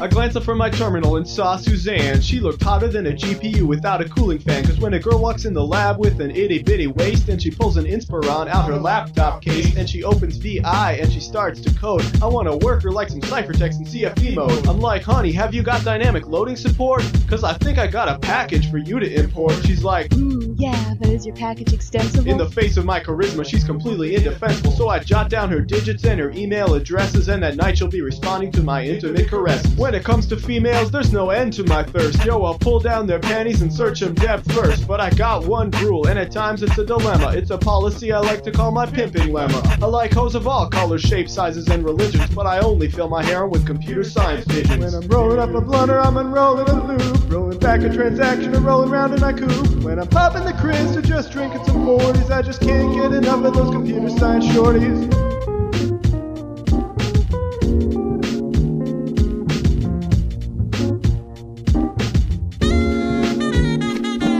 Saw Brenda in the club and she gave me a wink. She looked hotter than a dual core without a heatsink. I said, Get crunk, girl. Come on and twerk it. Move that ass until it makes a Hamiltonian circuit. And she could twist her body into 60 sexy positions, but she couldn't debug those tricky race conditions. Between the sheets, I must admit this girl was quite a freak, but every time she used the heap, she would create a memory leak. She had dumps like a truck, but she was dumber than a brick. The smartest thing that ever came out of her mouth was my dick. So I applied the pimping lemma and I ditched that bitch quick, cause you know I'll only creep with the computer science chick. When I'm token on a split or tokenizing a string, these hoes keep coming to me faster than a millisecond ping. But you can keep your movie stars and your Playboy bunnies, cause you know I only roll with hot computer science honeys.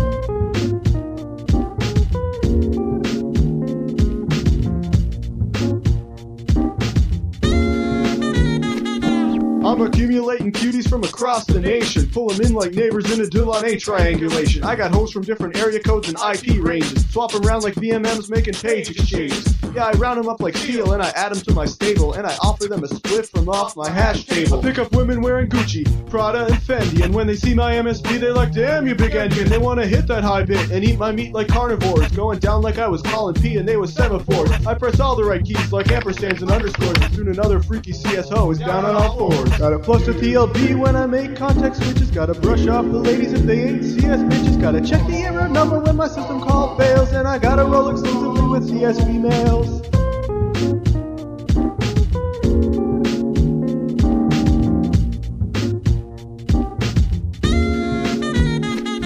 Maya's love is like, whoa, but I'm sorry, I won't. Toya wonders if I do, but she can't code, so I don't. Beyonce's crazy in love, but I just ain't enticed. J-Lo's love don't cost a thing, but that shit's still overpriced. Million can dip it low, but she can't flip those dip switches, and that's why I only Mac and fly computer science bitches. I got a pimped out PC and a pimped out ride, and if you pass the CS quals, I might let you inside. But if not, you'll get a 403 access denied, cause there's a pimping lemma by which I must abide. I can't help it when I see a fine computer science ho. My whole heart expands faster than a Google IPO. I got such mad game, there ain't no defiance. And I'm scoring for Stanford like bombs for the Giants. Yo, I spread around my seed like swarms of BitTorrent clients. But I only mac on honeys who are in computer science. So you can shake it like a Polaroid or like a salt shaker. You can shake that Laffy Taffy or shake your money maker. You can show off your milkshake or shake your tail feather. But as long as you a CS girl, let's shake it together.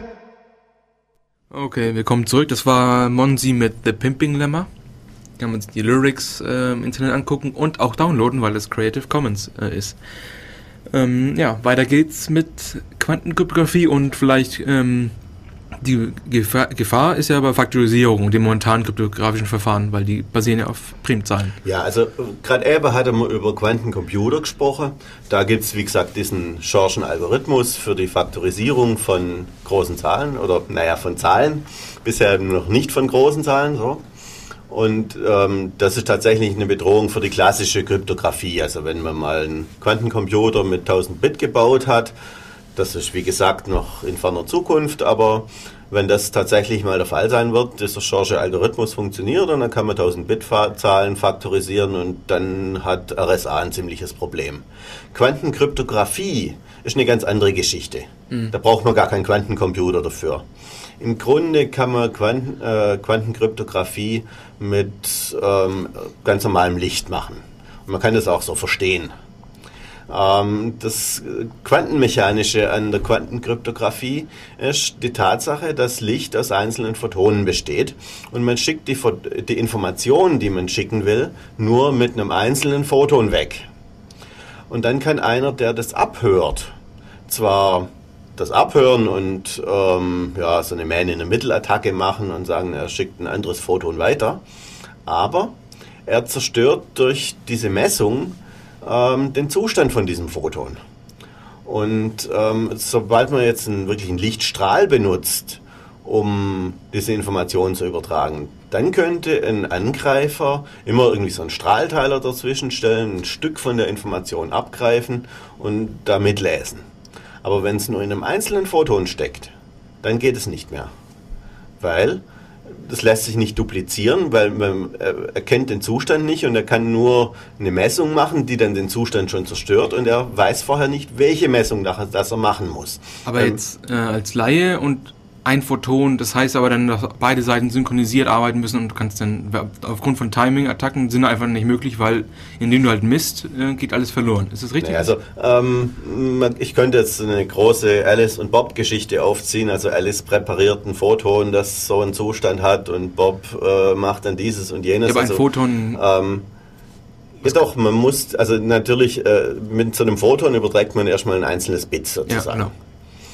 Und ja, dann macht man eigentlich eine gewisse Taktrate, dass die Photonen dann hintereinander kommen.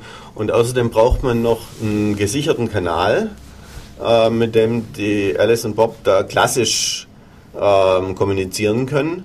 Der darf abgehört werden, muss aber ähm, gegen Manipulation geschützt sein. Und ähm, also der Trick ist der, man hat zwei mögliche Messgrößen und die beide irgendwie als 1 oder 0 rauskommen können und die nicht miteinander verträglich sind. Und per Zufall schickt man mal die eine Messgröße und mal die andere Messgröße. Und der Angreifer weiß nicht, was er messen muss. Muss er die eine oder die andere messen? Bob weiß es zwar auch nicht, aber die können ja hinterher sich absprechen, du, ich habe dir die Messgröße geschickt oder die Messgröße geschickt. Und wenn sie sich, wenn Bob zufällig die richtige gemessen hat, dann sagt er, ah, okay, das Bit verwenden wir. Und so hat er, äh, haben sie ein Bit übertragen, das, dessen äh, Abhören aufgefallen wäre, weil sich ja der Zustand geändert hätte. Zumindest in 50% der Fälle oder sowas. Und ähm, wenn sie sich jetzt nicht einig waren und Bob hat das Falsche gemessen, dann wird das Bit halt weggeworfen. Und so ähm, wird, äh, wenn jetzt Alice und Bob miteinander kommunizieren, dann haben sie halt ähm, 50% Loss, weil Bob das Falsche gemessen hat und sie sich hin hinterher dann beim Austausch haben sie dann festgestellt, ah, das, hat, das war wohl nichts. Aber ähm, der Rest ist eben störungsfrei übertragen worden. Und wenn sie festgestellt haben, okay, ähm, das, wir haben da das gemessen, was auch wirklich beabsichtigt war, dann muss am Ende auch das rauskommen, was weggeschickt worden ist. Naja, bis auf Störungen, die. Ja. Aber so ein äh, Mitlausch ist eben auch eine Störung. Und dadurch geht eben die Fehlerrate nach oben. Also äh, außer diesen 50 Prozent, die sie sowieso wegschmeißen, schmeißen sie noch mehr weg, weil die prüfen dann, ähm, hat es Fehler gegeben.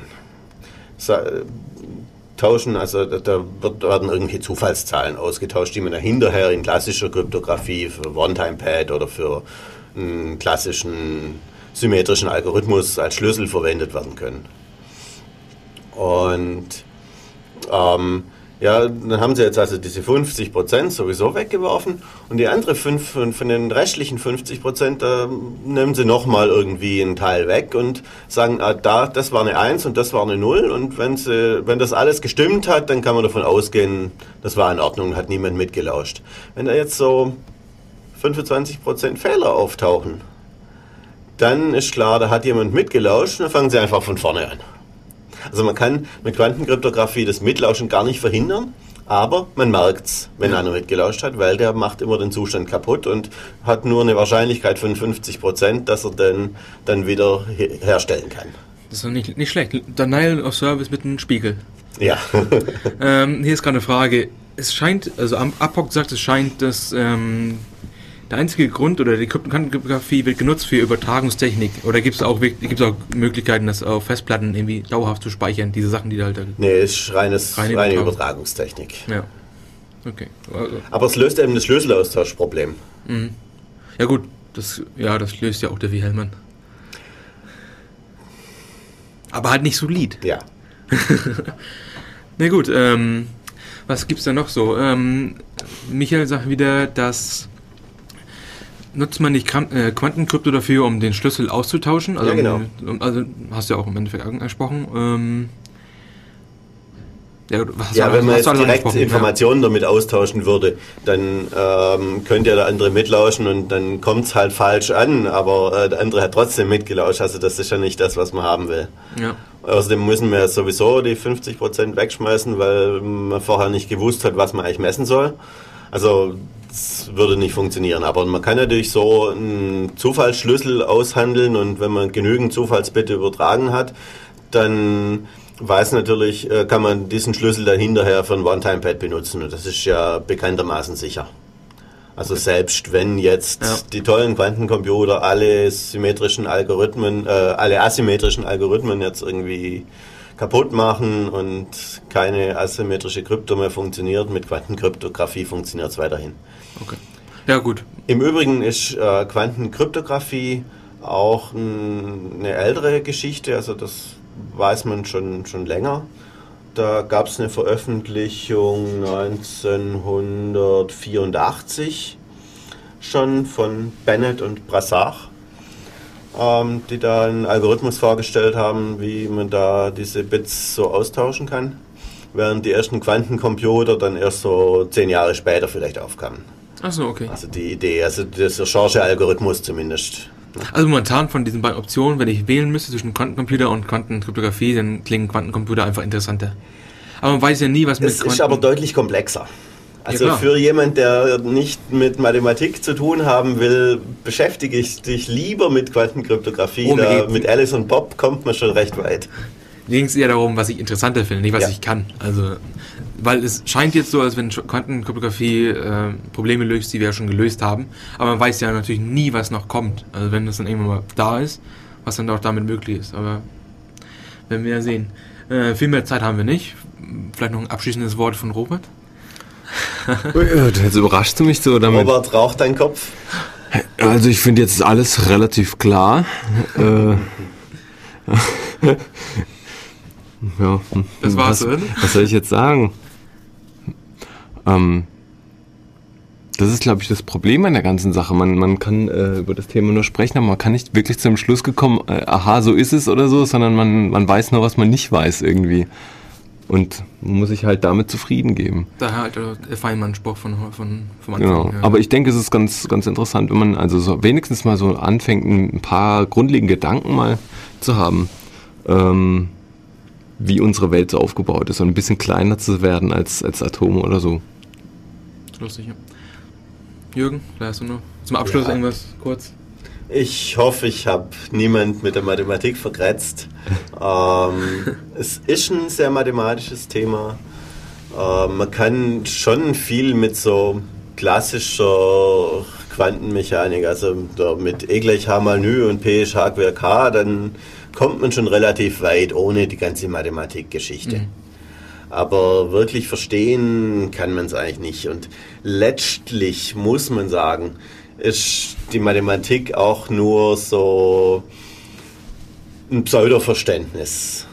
Also man, man macht zwar so ein mathematisches Modell und dann fällt das alles irgendwie raus und ähm, scheint das alles zu erklären und es, funktioniert wunderbar. Also man kann da damit Sachen ausrechnen und das stimmt und man kann Voraussagen treffen und man kann Apparate bauen. Also wie gesagt, äh, einleitend diese Geschichten mit Kernspintomographie und so weiter. Ja. Oder man sagt jetzt Magnetresonanztomographie. So kenn ich den Namen, so. Kernspin ist gefährlich, aber es ist das Gleiche. ähm, das wäre alles nicht möglich ohne Quantenmechanik. Ja. Und da gibt es eine ganze Latte mehr, also Digitalkameras oder was weiß ich. Ja, Ja, das ist letztlich so, so, ein Stück weit Fotoeffekt und ähm, also ohne Quantenmechanik wären wir nicht da, wo wir heute wären. Ja. Ob man es da damit wirklich versteht, ist natürlich eine andere Frage. Okay, dann sage ich nur abschließend, äh, Quantum Mechanics is hard, let's go shopping. Und damit schließen wir dann diese Sendung ab. Äh, ich hoffe, es hat Spaß gemacht. Ihr könnt die nachher downloaden, nochmal anhören, besonders diesen Mathematikteil. Ähm, und bis in zwei Wochen, würde ich sagen. Tschüss. Ciao, ciao. Tschüss.